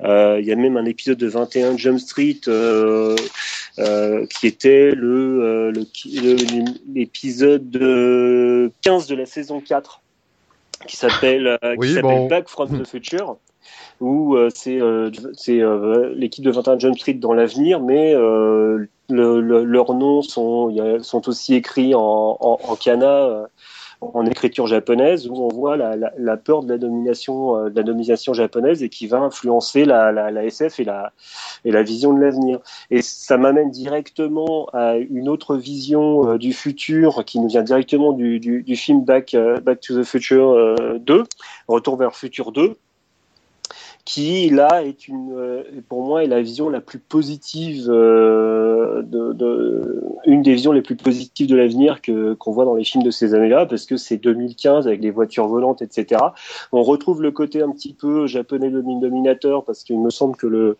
le, le, le patron de McFly est japonais euh, Oui. dans cette vision de 2015 Ouais, oui. Mais c'est quand même une vision qui tranche parce qu'elle est euh, cette vision de cette vision de Back to the Future est quand même une vision qui est quand même beaucoup moins sombre que tous que toutes les visions du futur qu'on voyait dans le, dans le cinéma à cette époque-là. Ouais, c'est un des rares cas où euh, le, le futur est à peu C'est près. vrai, mais c'est une comédie Tout à fait. Ouais, là, c'est- ouais, c'est- là-bas, voilà, c'est un, c'est c'est film, euh, c'est un film pour, pas pour C'est enfants, mais léger, c'est quoi. pour de la jeunesse, quoi. ouais. C'est contemporain de Terminator, hein, pour donner une idée de, de ce qu'on Voilà. de l'autre côté. Pas la même chose. C'était hein. moins drôle. Pas tous en même temps. Donc, euh, on est d'accord. Donc, euh, sinon, des choses à rajouter? Il n'y avait pas quelque chose sur l'écologie? Bah, enfin sur l'écologie, euh, bah si, c'est de toute façon les premières, les, les, les craintes, euh, certaines craintes écologiques qui ont donné aussi certains. Il n'y avait pas que la, la- que la bombe nucléaire, il y avait aussi certaines craintes écologiques ayant donné euh, des, euh, des, euh, des des futurs post-apo quoi. C'est Ken le survivant, c'est Mad Max, c'est tout ce genre de choses. Voilà, c'est ça. Tout à fait. Waterworld plus tard. Non, Oh, non, Waterworld. Quel, quel grand N'est-ce film pas quel Non, pas film. Waterworld, jamais. Le mec il nous fait une chronique sur 2019, mais il refuse d'entendre parler de Waterworld. Exactement ça. Mais, mais, mais tout ça, c'est une question de plaisir, quoi. Je veux dire, je, je, je, me, je me suis marré dans 2019. Ah, mais je comprends euh, très bien, Waterworld se prend trop au sérieux. Comme, euh, comme Birdemic, autant je me fais chier dans d'autres films, quoi. Ah, je comprends très bien, Waterworld se prend trop au sérieux par rapport à une vraie grosse bouse qui, elle, part dans les délires les plus complets. Autant au niveau. Voilà, c'est rigolo parce que justement, on peut se dire que à partir, à partir de cette période-là, on tombe sur des trucs qui sont, qui parlent de, de science-fiction, mais qui le voient pas forcément du côté négatif, tragique forcément, et euh, des trucs dont on peut rigoler un petit peu à côté parce que euh, très, euh, très orienté cyber et euh, mais, mais pas forcément qui se prend au sérieux. 2019, vous pensez vraiment que le mec s'est pris au sérieux quand il l'a fait ou pas? Euh, je pense qu'il cherchait à nous faire. Je, je pense qu'il cherchait à faire du fric. Il faut que savoir que, c'est quand même, c'est quand même un, un style de ciné. On peut en dire ce qu'on veut, mais qui rapporte, qui a quand même rapporté beaucoup d'argent. Bah, C'est-à-dire que, euh, je sais plus, non, non, pas forcément. C'est du cinéma populaire. C'est du cinéma populaire. Le mec, il sait très bien qu'il était pas en train de, re- de, de refaire le septième saut de Bergman, quoi. Le, Non, euh, voilà, c'est c'est du purement commercial, c'est du purement populaire, et euh, c'est euh, c'est voilà, je sais plus qui avait dit, euh, enfin je, je retrouve qui avait parce que ça me revient à l'instant, mais que euh, aucun film d'horreur euh, ne perdait de fric dans les années 80. Mm. Non, N'importe quelle justement. merde, euh, horreur ou fantastique, rapportait de l'argent quoi qu'il arrive. Mais toujours aujourd'hui, hein. Ça m'étonne pas. Toujours Oui, aujourd'hui, euh, le cinéma de genre rapporte. Milt, Milt, Ouais, Milt, tu non, voulais dire quelque chose Parce que moi, dans ma tête, c'est un film comme 2019, c'est un truc vraiment de niche et dans les marchés de niche, t'as vraiment un public qui est petit, mais chaque film est vu par euh, par euh, tout le monde qui est dans cette niche-là. D'un point de vue marketing, c'est vraiment faire un film d'horreur, c'est toujours un bon plan parce que il y aura toujours des gens qui vont vouloir voir le dernier film d'horreur qui est sorti dans tel pays ou qui est euh, puis il y a des Bon. festiv- il y a des festivals autour du monde dédiés au film au genre du film d'horreur, du film fantastique. Euh, alors que bon, euh, tu sais des Oh, en France, le public, c'est Yukigami. Je suis là, présent. Mais euh, Voilà. mais c'est ça, mais parce qu'il y, a- il y a un véritable marché où, tu sais, c'est ça. Il y a des gens, qui, les gens commencent par faire quelqu'un comme euh, comme Peter Jackson, il commence à faire des films d'horreur parce qu'il y a un côté créatif à créer son propre monde, mais aussi parce que d'un point de vue financier, euh, tu peux te faire de l'argent euh, d'un point de vue bah, qui dépasse, Ah, qui du dé- pognon, du pognon, oui, qui du dépasse pognon. le budget Bon. parce que c'est des à- budgets à- qui sont très très bas, donc euh, c'est. On va, on va, on va arrêter là. Choupi, t'as quelque chose à rajouter? On t'a pas entendu beaucoup là-dessus. Non, non, non, non, non. Je constate donc qu'on est à la fin des années 90. On va commencer l'année 91. 91, c'est la naissance de Milt. Donc c'est le, le présent. Hein c'est Voilà. époque. Mais donc justement, on va parler, on va parler un petit peu du présent, en parlant des années 2000-2010. Donc j'avais envie de dire, que reste-t-il de nos amours Mais non, que reste-t-il du futur qu'on avait prévu avant? Euh, donc, qu'est-ce qui a été tenu que- comme promesse? Qu'est-ce qui a été pas tenu? Moi, je me rappelle qu'à l'époque où j'étais petit, euh, quand on me parlait du futur, on me parlait de, de voitures qui volent. euh, quand j'étais euh, un peu ado, on a eu le cinquième élément où il y avait plein de voitures qui volaient dans tous les sens. Euh, qu'est-ce qui a été tenu Qu'est-ce qui n'a pas été tenu Qu'est-ce que euh, vous pouvez me dire là-dessus On va faire un petit tour de table. Bah, déjà les on va commencer par Les Mayas, ils sont on va plantés. commencer donc. Ils nous avaient On va promis. commencer que- par Choupi. Oui, donc. Je pense qu'on peut pas faire autrement. Ouais. Non, mais je fais juste un, un aparté. Les Mayas nous avaient promis que ce serait la fin du monde. C'est raté. Ah ben développe un petit peu. Donc qu'est-ce qu'il y a d'autre qui pour toi était tenu, pas tenu? Ah oui, bah tu parlais des voitures qui volent. Euh, Comme je comme je vous l'ai déjà dit, euh, le, les voitures qui volent, euh, ça a un gros inconvénient, c'est-à-dire que le- la- une voiture qui tombe en panne, ça tombe en panne. Une voiture qui vole, qui tombe en panne, ça tombe. Alors forcément, euh, c'est un petit peu le problème. Et comme ça consomme beaucoup d'énergie, ben on est bien embêté. Ça Il dépend. y a, oui, Ça dépend. Jay, Je, des- justement sur des gravures inspirées de Paris au XXe siècle, euh, visualiser des euh, espèces de, de ballons dirigeables à pédales. euh, donc euh, au niveau des dépenses énergétiques, ça allait. ouais, c'est pas mal ça. Mais ça existe ça. Ils ont même inventé une espèce de gros dirigeable avec des avec des petites pales façon euh, façon des petites ailettes que que le gars il peut ramer dans les airs comme ça pour pouvoir se déplacer. Le problème c'est que dès qu'il y a un coup de vent, ballon il se retrouve euh, Madagascar.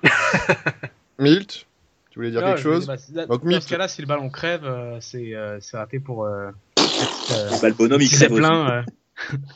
Bah, on avait inventé le parachute avant ça. quand même, donc ça va. ouais, mais Imagine imagine avoir un Léonard, parachute. il a jamais, il a jamais essayé Léonard de Vinci euh, son parachute. Euh, bah moi de mon côté le futur, euh, moi quand j'étais jeune je pensais que la, la révolution des hommes lézards se passerait beaucoup plus tôt. Euh, J'attends toujours.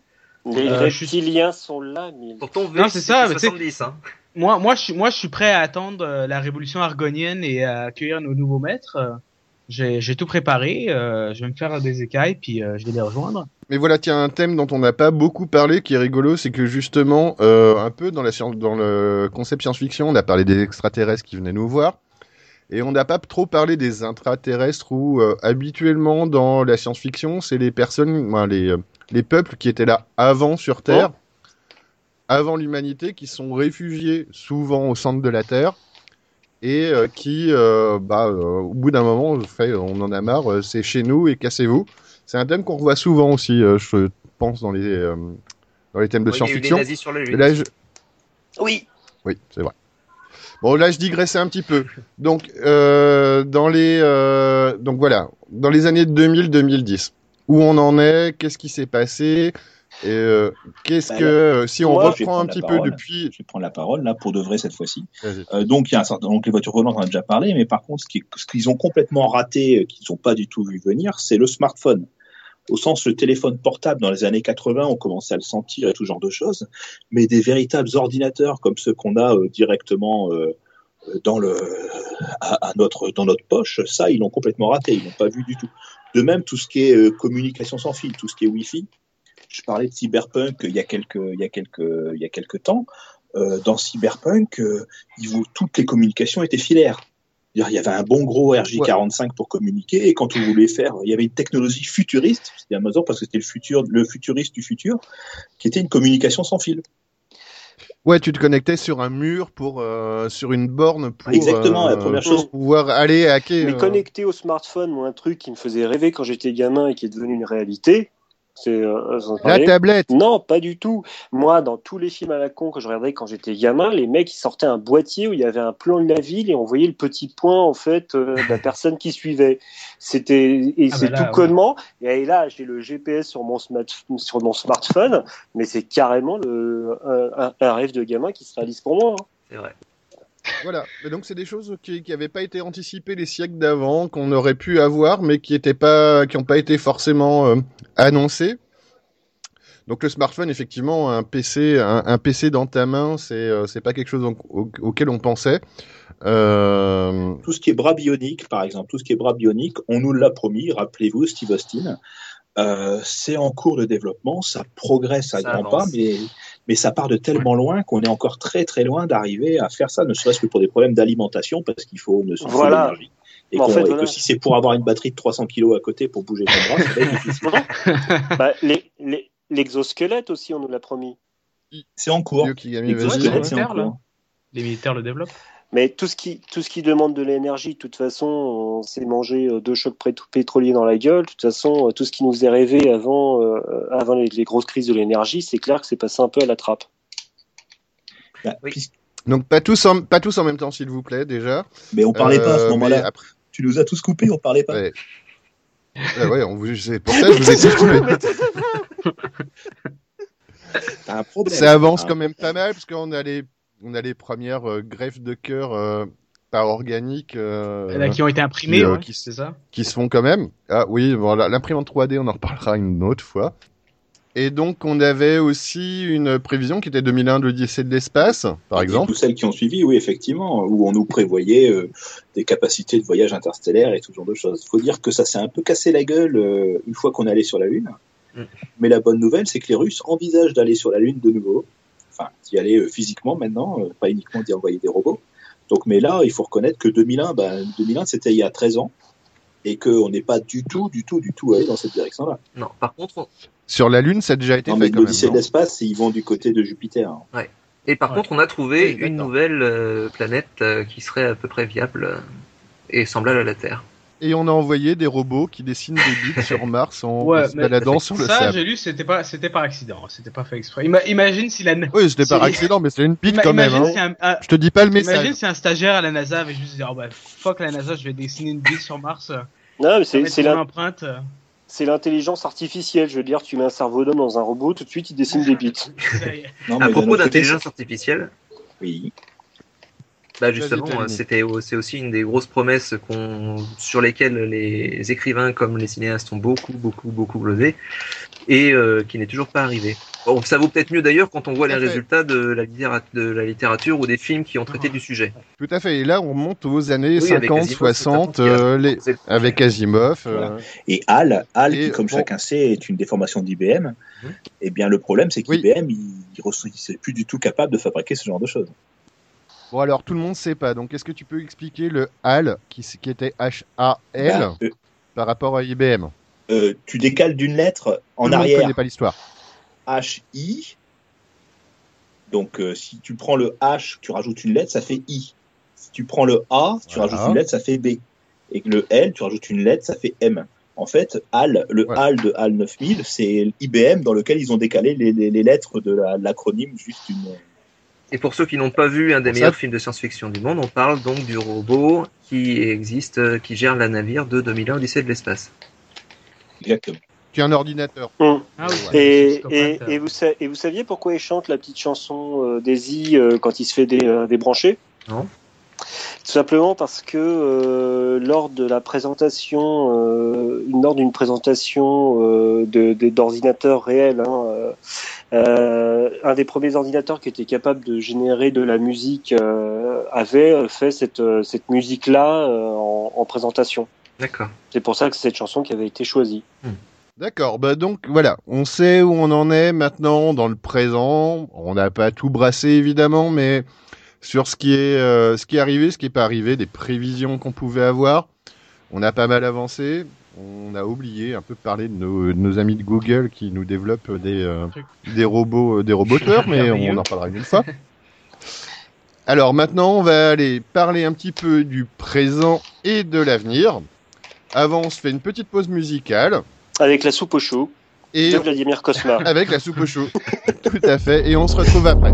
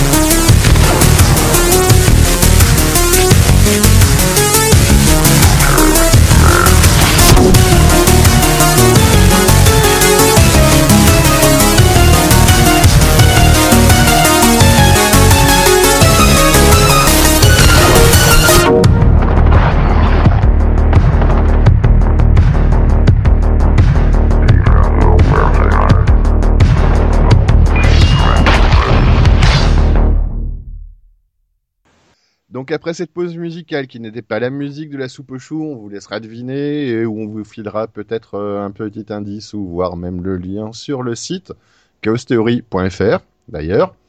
Donc on va parler un petit peu maintenant du présent et peut-être de l'avenir avec un sujet dont beaucoup de personnes parlent pour le moment qui est l'Oculus Rift. Alors l'Oculus Rift c'est quoi? C'est ce sont des lunettes 3D qui vont vous permettre, dans un premier temps, j'insiste sur le un premier temps, de jouer, euh, de jouer en 3D avec une euh, vision de ce que vous allez pouvoir voir vraiment. Où vous, avant, avant, vous regardiez votre écran et maintenant vous allez pouvoir tourner la tête à droite, à gauche. Donc ce sont des lunettes 3D avec deux écrans, un écran par œil. Euh, qui vont vous permettre de voir un petit peu ce qui se passe quand vous tournez la tête. Euh, votre personnage tournera la tête pareil. Ça change rien pour les cyclopes. Euh... Ils vont même avoir du mal à viser, très certainement. Parce qu'ils auront l'œil au milieu des deux écrans. C'est ça. Et pour les aveugles, c'est pareil, ça marche pas très et pour bien. Les, et pour les bornes, c'est on... la 3D. Hein, donc, enfin bon. Bref, donc, et alors, l'Oculus Rift? Je, je suis même pas sûr. Alors, l'Oculus Rift, c'est quoi? On va revenir un petit peu sur l'historique tout au début.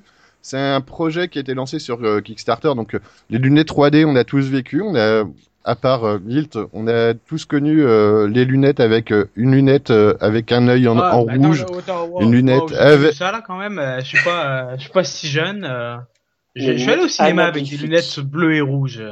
J'y suis allé. quoi Je me souviens plus. King Kong. Parce Très certainement King Kong. Donc voilà, donc euh, c'est un petit bonhomme qui euh, qui s'est décidé un jour à, à se lancer sur le sur le projet. et le but non, c'est euh, le mec qui a créé Oculus Rift. Donc il lance il lance un projet sur Kickstarter en décembre 2012 où il demande à peu près 250 000 euros, ce qui est déjà pas mal. Euh, mais il y a à peu près 9500 euh, personnes qui backent son projet et le montant atteint pas loin de 2 millions 4 d'euros, donc soit à peu près 900% de ce qu'il demandait à la base. C'est un projet qui a très vite été euh, suivi par John Carmack, donc c'est euh, John Carmack, c'est Monsieur Doom, euh, qui a tout de suite dit ah ben d'accord, et ben euh, si ça existe, je porte mon projet, je, on fait un Doom 3 sur euh, l'Oculus Rift. Pour relancer un Mais pas sur. Oculus Rift. mais pas sur l'Oculus Rift. Euh, et donc il a fait ouais ok je suis d'accord il y a pas il y a, pas de souci. Et euh, à tel point que donc bah avec euh, ne, serait-ce que les promesses de dons il se lance un peu plus à fond. Donc il quitte sa boîte. Il, rejoint en 2013 euh, euh, Oculus VR qui est la boîte qui le, produit. À sa suite on va voir des gens d'IA de Crytek qui vont suivre le mouvement. Donc ça fait plaisir euh, un des principes de base de l'Oculus C'est que ça se Rift, met sur les yeux. voilà, et que tu as une vision par œil. Et donc, euh, contrairement par, donc euh, voilà, vu que tu ramènes sur le côté un petit peu technologique de la chose, c'est que c'est que effectivement c'est une vision qui est pas très loin, que les écrans sont pas très loin des yeux et qu'il y a une latence qui est très faible par rapport au truc que nous, les anciens, toi, Milt, tu n'as pas connu. Euh, pouvait avoir une latence qui était énorme par rapport au, mouvement de tête. Euh, le but du jeu, donc, euh, c'est euh, d'avoir techniquement quelque chose qui est très rapide. Et, donc, bah, ils ont commencé à essayer de vendre leur kit de développement. Le kit de développement, il est extrêmement pas cher. Le, but du jeu, c'était que ce soit accessible à la majorité des, personnes. De, tu payes pas 10 000 euros pour avoir ton casque Oculus. Oculus, c'est l'Oculus.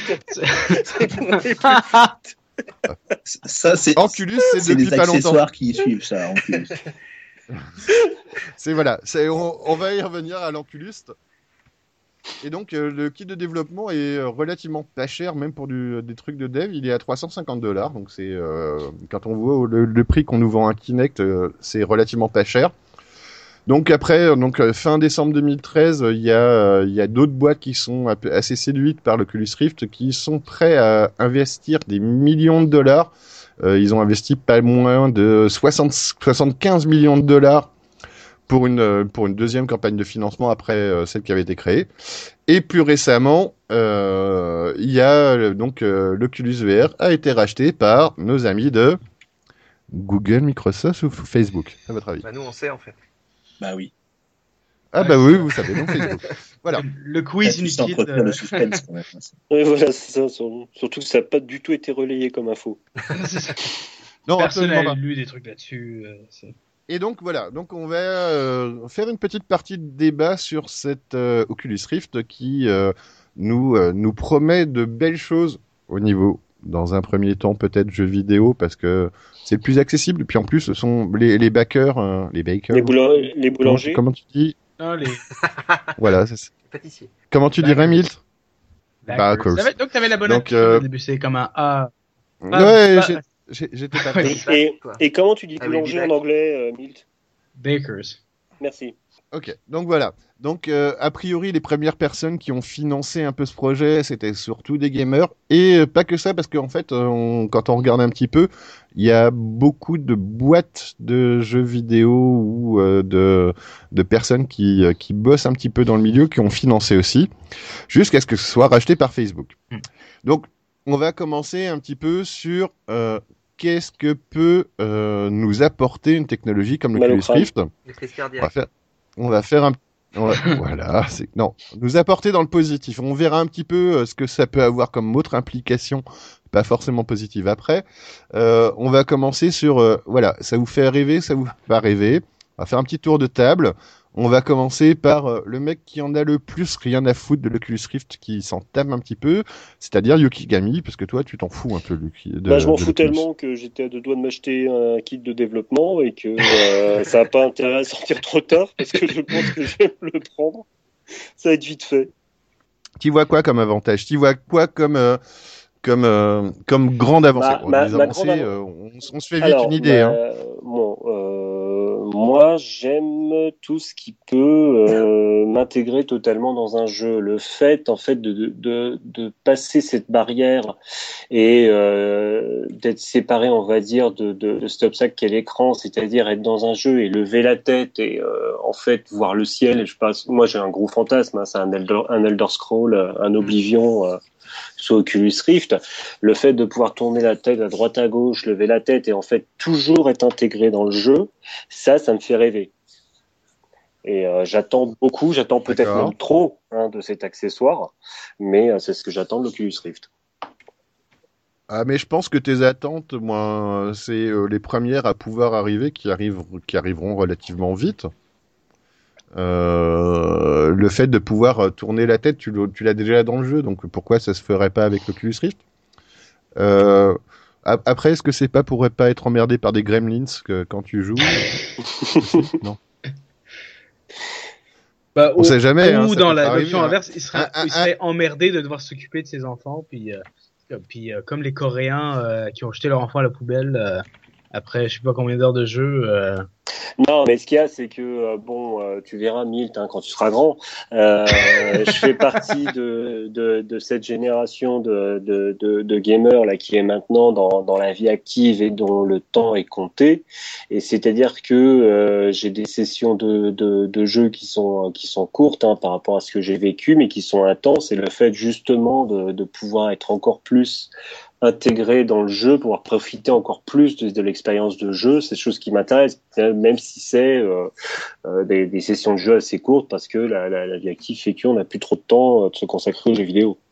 Donc Yukigami, toi, c'est donc plutôt un Skyrim, euh, un truc du style. Oh.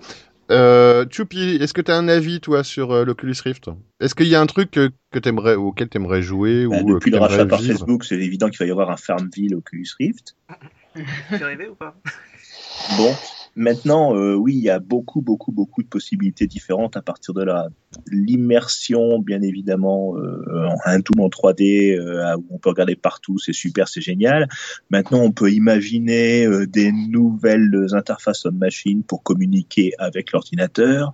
On peut imaginer que tous les systèmes de gestion de fichiers qu'on utilise actuellement avec les petits sous-répertoires jaunes, eh ben, euh, vont utiliser une vision tridimensionnelle plus intéressante. On peut imaginer qu'avec l'augmentation des puissances de calcul des ordinateurs, on puisse faire des réunions en trois dimensions euh, euh, sans avoir besoin de quitter son fauteuil, par exemple. Enfin voilà, donc il y a toute une série de possibilités nouvelles qui sont données par ça, justement parce que on a plus de puissance, justement parce que on est c'est plus immersif.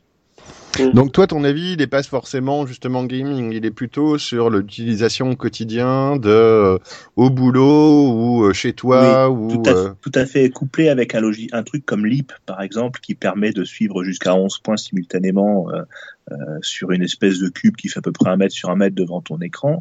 Euh, ce qu'on peut voir dans Minority Report, par exemple, ça, ce sera bientôt plus de la science-fiction, c'est-à-dire que euh, ce sera quelque chose qu'on verra, mais sauf qu'en plus, ce sera pas en deux dimensions comme on le voit dans, dans le, dans le film, mais carrément en trois dimensions. Plutôt Toi, comme, tu- Donc, euh, plutôt comme euh, Iron Attends, Man. Jay, Jay, vas-y. Plutôt comme Iron. Man, donc. Quand il manipule ses plans en, en trois dimensions directement. Oui, c'est ça. Mm. C'est à peu près ça. Et euh, Leap, c'est Leap pour résumer, euh, pour euh, ceux qui connaîtraient pas, c'est un Kinect euh, plus plus plus euh, qui euh, qui te permet, euh, qui permettrait de suivre à la préci avec la précision de je bouge mon doigt et puis euh, et ça suit ça suit exactement ce que tu fais. Euh, bah, pour moi, si on doit le rattacher à quelque chose qui existe déjà, c'est un petit peu du, Kin- du Kinect, mais en, plus- en plus en plus Ça mieux. de la machine précis. ce qu'on utilise euh, pour la machine capture?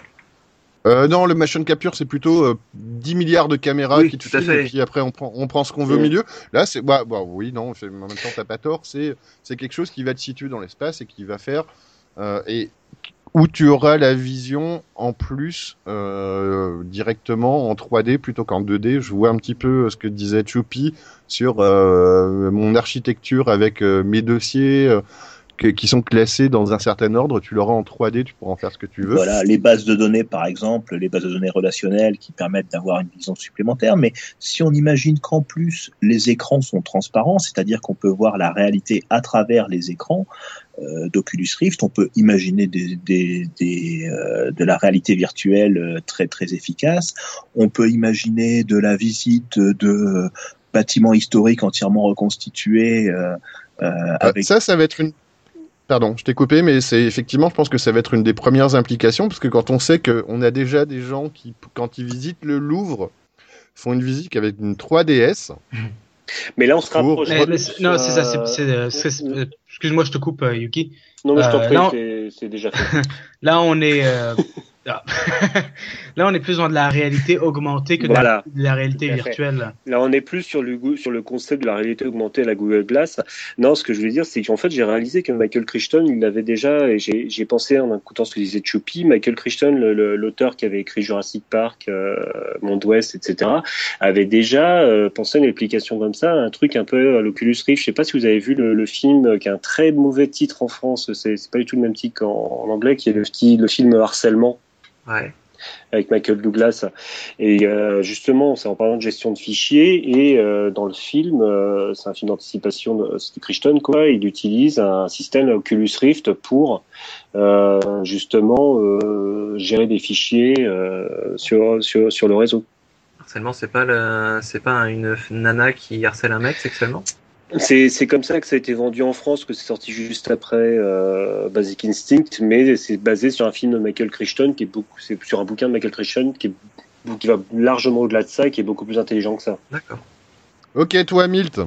Euh, moi, l'Oculus Rift, j'étais. euh, quand j'en ai entendu parler, j'étais enthousiaste en me disant bon, bah, l'immersion, évidemment, tout le monde a parlé l'immersion dans le jeu vidéo, ça va être une avancée en plus. Ça va être. euh, Parce que, euh, à la limite, c'est ça qu'on recherche dans le jeu vidéo, c'est. Euh, une histoire dont on peut être le héros. Donc euh, moi j'étais très très content d'entendre ça. Après avec le rachat de Facebook, j'ai perdu beaucoup beaucoup beaucoup d'enthousiasme. Euh, dépendamment Ah, de comment. ouais. Ben, Ouais. parce que ça, justement ça va dépendre de ce qu'ils vont en faire. C'est si si le laisse intouché, euh, puis juste un produit indépendant. Parce que j'ai l'impression que Facebook fait un peu beaucoup ça ces temps-ci. Il rachète beaucoup de trucs juste pour être. Mais, euh, euh, depuis oui. le début, ouais. Voilà. mais, mais là, mais ces derniers temps, c'est beaucoup de trucs qui ont, de, la, qui ont un rapport avec les nouvelles technologies, de la robotique. Euh, si s'ils font juste acheter ça comme un capital pour leur entreprise, sans intégrer tous leurs produits Facebook à l'Oculus Ah, Ok, mais euh, ça, vi- ça viendra certainement. Moi, je mais, mais c'est ça, mais ça. c'est ça mon problème. Attends, attends, attends. Ouais, Hop, voilà, vas-y, Yoki. Moi, je disais que le, je le, vois- je le- Après, après, euh, après, donc, euh, Milt. Yuki, Milt, go. Lequel. Yoki d'abord. Voilà, euh, moi, c'est-à-dire que voilà, bon, Facebook rachète, ok, et, et après, c'est euh, juste une grosse boîte qui met du fric dedans. Et je me suis demandé parce que ils vont peut-être pas s'aborder le truc, hein, parce qu'ils voient très bien à qui ça s'adresse, que euh, on puisse euh, qu'on puisse euh, faire une sorte de succès, euh, succès Steam, mais sur euh, Facebook, le truc dès qu'on fait une action euh, un peu valeureuse, ça sera posté sur son Facebook. Voilà. Maintenant, je me suis demandé si on connaît tous le, le succès de Steam. Et euh, je me suis demandé si Facebook n'allait pas essayer de euh, faire sa propre plateforme en fait de trucs distribués pour l'Oculus Rift euh, en rachetant cette société. C'est une question que je me suis posée aussi. Je pense que ça n'a pas vraiment de rapport parce qu'ils auraient déjà pu le faire ils auraient pu racheter d'autres plateformes de jeux hum, sans trop de difficultés. Par contre, je pense qu'effectivement, ils vont, ils vont relativement placer le, le côté social de la chose. Bon, ben, je, je vais finir de faire le tour, mais euh, j'en parlerai après. Euh, mais je pense que effectivement, c'est une division. Après, est-ce que ça va casser le truc? Est-ce que, est-ce que ça va pas le casser? On verra bien. Euh, mais après, voilà, moi, euh, l'Oculus Rift, ça aurait pu être acheté par Google. Et Milt, dis-moi, est-ce que tu aurais été euh, plus content que que ce soit racheté par Google que par Facebook? Ouais. Ou par Apple, par, par exemple Ou par Dorsel. par, par Google, j'aurais été moins vrai parce que Google est moins dans. Tu sais, Google, tout a rapport avec leur moteur de recherche, donc les publicités sont sur leur moteur de recherche. Dans une autre plateforme, euh, il y aura pas, tu sais, il y aura pas des, il y aura pas du Google AdWords qui vont être dans ta face. Alors que Ouais, Facebook, ils ont pas, j'ai pas l'impression qu'ils ont la même éthique d'un point de vue juste publicitaire avec. Euh, c'est tout, tout, Ouais, tout va être une question de connectivité. Mais c'est vrai que la connectivité à tes comptes, ça peut être un truc qui va être qui va se faire avec Google. Mais Google, mais avec Facebook, j'ai dans ma tête, j'imagine déjà juste ah, connecte-toi avec Facebook et puis sur le côté avoir comme tes publicités qui vont comme juste s'imprimer dans ta rétine directement avec les lunettes. Puis ça, T'auras- ça va être T'auras certainement, mais euh, après, voilà, c'est pas, parce que Google en parle moins qu'ils font moins de choses. Moi, voilà, moi, j'ai un peu l'impression que le procès euh, du- de l'achat de Facebook, moi, de l'achat de Oculus par Facebook, c'est qu'on en parle un petit peu plus et que euh, on a un peu plus peur. Mais après, moi, voilà, on le trust, moi, le trust Google, il est, euh, il est quand même euh, énorme et euh, euh, la géolocalisation, tout le reste, moi, ouh. mais je me euh, demande à que- quel point. Vas-y. Vas-y, Je me Jay. demande à quel point Facebook a pas racheté euh, Oculus Rift avant que Google ne l'achète en fait. Ben, très certainement. Donc, bah, donc voilà, on finit le tour de table un petit peu sur euh, les points positifs que, vous envoyez en termes de gamer ou pas de gamer. C'était le point positif. Euh, bah non, bah non, ah, bah non, euh, bah moi je suis très. mais- Non, vas-y, vas-y. Donc, euh, non, pardon, Non, parce ah, Euh, vas-y. Est-ce qu'il y a un jeu, il y a quelque chose qui te donnerait envie de l'acheter déjà Est-ce que tu aurais envie de l'acheter? Je referai un tour de table J'aurais. Est-ce que je peux commencer? Parce que- La solo. Parce que- j'aurais j'aurais envie de l'acheter, mais j'aurais envie d'acheter ce type de produit pour la, la réalité virtuelle. L'Oculus Rift, pour moi, c'est je vais attendre de voir quels vont être les euh, l'impact de, de, Facebook, mais parce que je sais que Sony est en train de développer leur propre leur propre prototype d'un même type de produit de réalité virtuelle. Donc, je pense que lorsqu'on aura un espèce de choix et un espèce de marché où on pourra magasiner, ça va être plus facile de savoir euh, quelle compagnie on va suivre. Mais l'idée de la réalité virtuelle, moi, euh, je suis à fond là-dedans.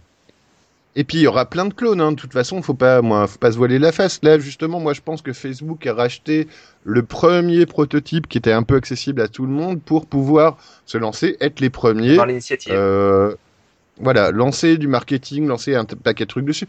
T'auras du, euh, t'auras du clone à pu savoir qu'en Mhm. faire dans pas longtemps.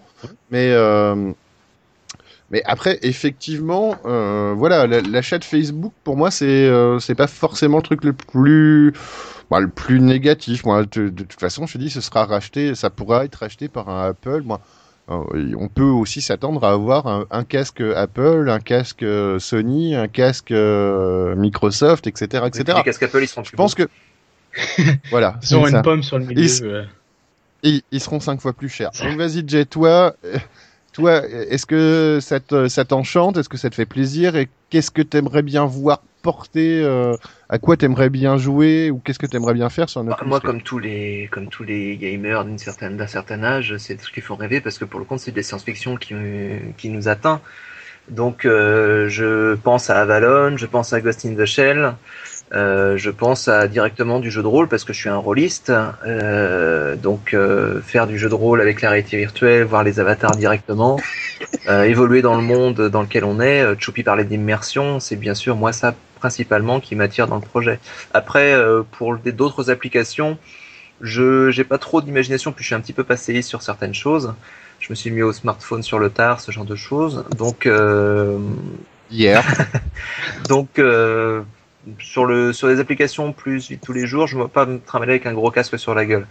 Mais euh, mais sinon, effectivement, pour le pour le jeu vidéo, c'est évidemment une une attente euh, très intéressante. Après, pour le rachat par Facebook, je considère pas que ce soit, euh, comme tu le disais, un, truc catastrophique. J'imagine qu'ils vont laisser vivoter, qu'ils vont pas planter, qu'ils ont tout intérêt, au contraire, à ce que ça ait un fort succès chez les gamers, parce que c'est avant tout là que ça se vendra et que c'est avant tout là qu'ils pourront, euh, qu'ils pourront donc euh, développer leur, euh, leur commerce. Et puis de toute façon, il y aura d'autres sociétés qui vont créer d'autres, il y aura un petit peu de demande. Euh, voilà, il n'y a pas trop à s'inquiéter là-dessus. Donc euh, j'ai hâte que ce soit finalisé et euh, qu'il y ait des gens qui développent dessus avec toute l'imagination de, je sais pas, d'un Miyamoto ou de ou d'autres grands créateurs de jeux vidéo pour qu'on ait des super jeux, super immersifs dans lesquels on, On a déjà Yuki, on a déjà Yukigami qui euh, développe un Tetris hein, sur il a, tout compris. Oh merde. Donc voilà, donc euh, à, à moi d'ouvrir un peu ma bouche. Euh, ouais, l'Oculus Rift, ça fait rêver sur plein de points. Euh, donc euh, effectivement, moi je suis euh, un peu rôliste aussi, donc euh, j'aimerais le côté immersif de la chose me paraît euh, me paraît très très bien. Euh, par contre, euh, voilà, moi Oculus Rift pour le moment, il faut penser que c'est que les yeux et que ça implique d'avoir d'autres choses si on veut avoir de l'immersion, si on veut euh, avoir un petit peu quelque chose. Là, pour le moment, on parle quand même à l'heure hein, à l'heure actuelle d'un truc où tu tournes la tête, bah ça suit le mouvement de ta tête sans lag, sans quoi que ce soit, c'est très bien. Mais si tu bouges, pour le moment, tu bouges encore avec ta manette. Euh, si tu dois parler, euh, tu vas te rajouter un autre casque qui va être un micro casque et tu vas parler en plus. Euh, pour moi, c'est pas une fin en soi. C'est une évolution qui est énorme, mais c'est pas une fin en soi. Après, par contre, effectivement, j'y vois tout un paquet de choses intéressantes. Ça peut passer, pas que pour le côté jeu vidéo. Moi, moi, je vois très bien des des simulations où, euh, bah, quand tu veux, je sais pas, passer ton permis, euh, ça peut être un certain, ça peut avoir un certain intérêt. Euh, pour des gens qui sont bloqués à l'hôpital, de pouvoir voir d'autres choses, d'un côté un peu médical ou psychologique, de de les mettre dans des conditions qui sont pas les conditions dans lesquelles ils sont actuellement, euh, qui sont pas toujours faciles. vu mais euh, Chrysalis?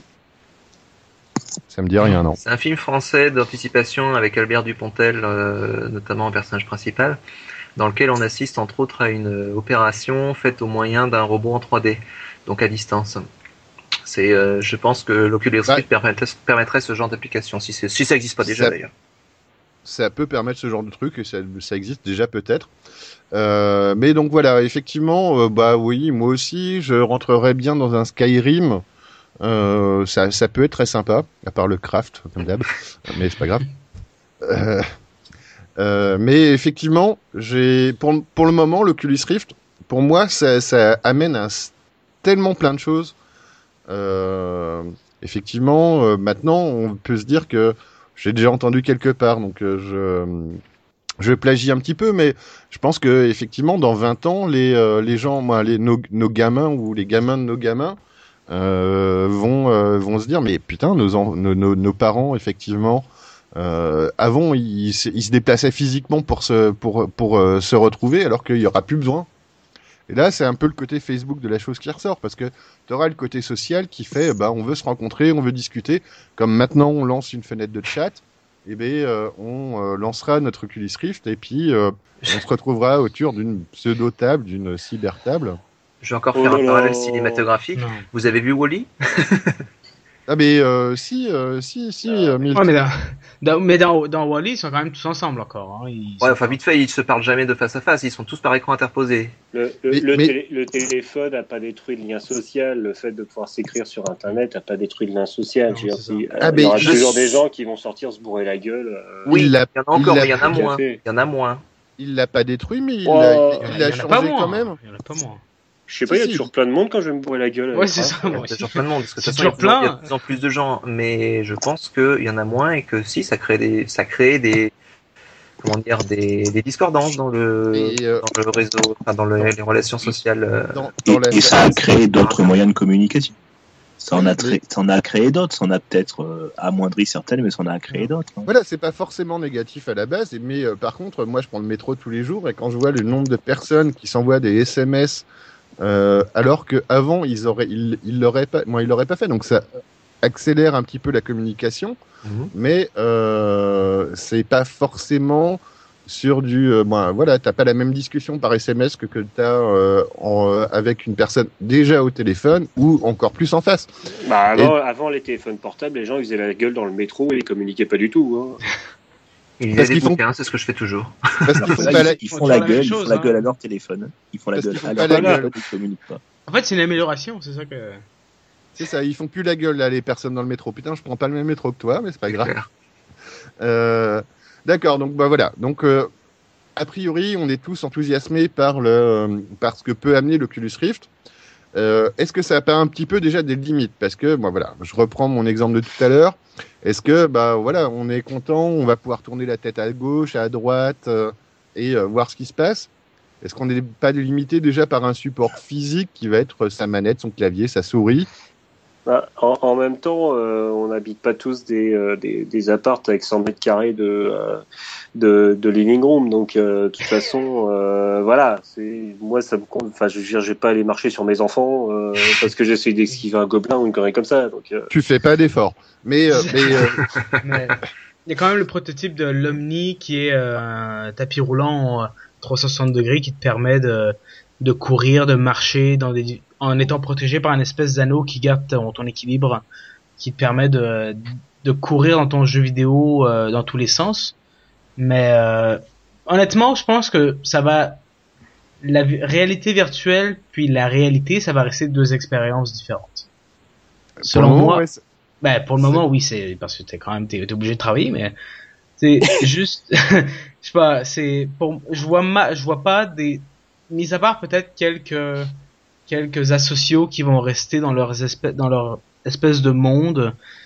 Euh, mis à part quelques asociaux, je vois pas vraiment comme, je, comment, comme, c'est, ce serait, ce serait inimaginable. Enfin, bah, de toute façon, c'est c'est ces mêmes associés Yuki. passer des heures et des heures sur l'écran World of Warcraft, ils n'ont pas besoin de l'Oculus Rift. De toute façon, le mec qui, voilà, qui, qui tombe dans une addiction, ce sera soit ça ou quelque chose d'autre, quoi. Mais ça va rien arranger. Et bah, de toute façon, si c'est pas ça, euh, le nombre de mecs qui restent sur des MMORPG ou qui euh, qui vont rester sur d'autres trucs. Ah mais moi le premier, Ouais. hein, j'ai passé 5 ans sur WoW, euh, avec des trucs, des gadgets genre Oculus Rift, j'en aurais peut-être passé 10 de plus. Mais voilà. Pas sûr, pas sûr. Parce que imagine avec le tapis roulant de Milt, euh, si euh, le nombre de kilomètres qu'a fait ton bonhomme, tu devais le faire en marchant. bon, ouais. Non, mais ben en sais plus pas, j'aurais encore de rêve. On laisse. Potter. Bon, bah, Vous c'est, je fais 45 kilos, euh, bon, si je mange pas, euh, vous avez peut-être déjà assisté à ce jeu sur Wii, euh, Wii Sport, où ils ont fait un combat de boxe. J'y ai joué même. ouais, Il est mais extrêmement ben, physique. Ah bah voilà, exactement. Et on, se, physique. et, et on se contente de de- d'agiter les bras. Mhm. Donc imaginez la même chose euh, avec en plus il faut marcher et tout en étant un peu claustrophobe parce que tu as un truc sur le nez qui te gêne quand même même si tu vois bien. Euh, je pense que comme le, ceux qui vont pas mourir de crise cardiaque effectivement feront 45 kilos. C'est probable. Ah, ils se font de la soit- fitness en même temps, c'est sûr. Il y aura plus de Une nouvelle génération de no life. C'est ça, les no life seront plus des obèses, ils sont vraiment des, des mecs super Des athlétiques. C'est ça, ils pourront courir des, des marathons euh, sans problème. mais ils voudront pas le faire parce que la vraie Voilà. vie c'est nul. Voilà, tout à fait. C'est-à-dire qu'ils vont se remplacer aussi euh, leur univers parce que le marathon, ça sert plus à rien de le courir parce que tu peux le faire chez toi. Euh, Enfin, ça c'est déjà le cas sur un tapis roulant. c'est déjà le cas sur un tapis roulant, c'est vrai. Enfin bon, faire 42 bandes sur un tapis roulant. comment dire? Ça doit être chiant. Euh, Non, je sais pas, j'ai- pas, je, je, je sais pas pourquoi j'ai pas votre pessimisme sur euh, l'espèce d'avenir où des gens vont devenir euh, plus Mais là, là, on a- asociaux, je sais pas. Moi, je mais tiens. non, mais. euh, Alors, faut- pas tous en même temps, encore une Il faut, fois. faut, faut, faut arrêter un peu. Je veux dire, j'ai l'impression d'entendre nos grands-parents, quoi. Mhm. c'est, Non, euh, c'est ça. ça, les jeux vidéo, ça fait casser la télé, et, euh, on va devenir asociaux, et voilà. Enfin bon, c'est, faut, faut pas être passéiste non plus, et euh, C'est complètement noircir le tableau, quoi. On C'est- va voir. Puis, de toute façon, si ça se trouve, le, ah, autant pour moi. C'est pas une question de, pessimisme. En l'occurrence, euh, c'est quelque chose que j'ai constaté. J'ai fait du, j'ai fait donc du jeu de rôle sur World of Warcraft, sur un serveur RP, pour ceux qui connaissent. Euh, c'est quand même une population particulière. Avec, euh, bon, alors il y a évidemment plein de gens normaux avec qui on peut boire un verre, sortir, etc. sans souci. T'as aussi toute un- une foule de gens qui sont un petit peu spéciaux, qui euh, effectivement restent chez eux, qui se mélangent pas, qui, qui craignent de sortir de chez eux et pas euh, pas un petit une petite quantité hein. et j'estime alors après là c'est un niveau personnel je pense que euh, il y aura beaucoup de gens qui diront le contraire mais la relation qu'on a euh, entre un, par écran interposé n'est pas du tout la même que celle qu'on peut avoir en parlant face à face avec une personne On est d'accord. Oui, on est d'accord là-dessus, mais je pense comme comme aujourd'hui on a Facebook, on a nos téléphones, ça empêche pas les gens de se réunir, puis ça empêche pas les gens de sortir, puis ça empêche pas les gens d'aller à la plage, puis c'est pas. non mais ça les y incite pas Mais non, voilà, mais moi, la, la, la sociale, il reste asocial. Non, je suis pas d'accord. Ben, euh, Yuki, euh, moi j'ai connu des gens qui étaient sociaux avant euh, World of Warcraft et qui m'ont sorti un soir, tiens, on va à l'anniversaire de machin, qui m'ont fait, je peux pas, j'ai une instance. Donc après, c'est pas 80% des gens, c'est pas 90% des gens, c'est une petite partie de la population, mais ils n'étaient pas forcément asociaux à la base.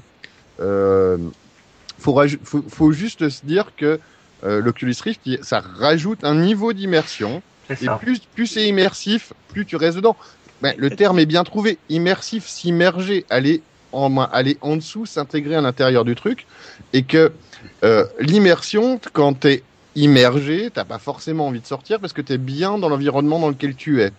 Oui, Et- mais si, si, si tu es bien dedans, c'est qu'il y a une raison. Il faut, faut, faut Et- bien être conscient que un comportement addictif est un symptôme. C'est qu'il y a de toute façon un truc qui déconne à la base. Mais Il a raison. non. mais c'est mais ce genre de ce genre de gadget encouragera ce symptôme Alors, ben, je suis, voilà, c'est, Euh, vas-y Camille, vas-y euh, Choupi, pardon. Euh, il- il- j'ai entendu un jour une histoire d'un type, euh, c'était pendant la Coupe du Monde, je crois, en Italie ou quelque chose de, genre, Coupe du Monde de football, euh, qui racontait fièrement, ma femme m'a dit c'est ou moi ou la télé, et on lui a dit et alors, il a répondu ben j'ai gardé la télé. Ce que je veux dire par là, c'est que euh, des gens qui vont tomber dans une addiction, là on parle de l'Oculus Rift, hein, bah il aurait pu tomber dans le football, il aurait pu tomber dans le dans les arts martiaux, il aurait pu tomber dans n'importe quoi. dans l'alcool que- ou dans la drogue ou dans ce genre Je de dis choses. pas le con- ouais, je dis pas le contraire. Je, moi, ce que, ce qui m'importe un petit peu, c'est le côté facilité de la chose. C'est-à-dire que, euh, sans bouger de chez toi, sans faire quoi que ce soit, tu vas pouvoir te foutre complètement dans ton monde. Et moi, ça me dérange pas, mais je suis rôliste. Je sais me mettre dans un rôle, je sais rentrer dans un monde, et j'aime bien ça par défaut.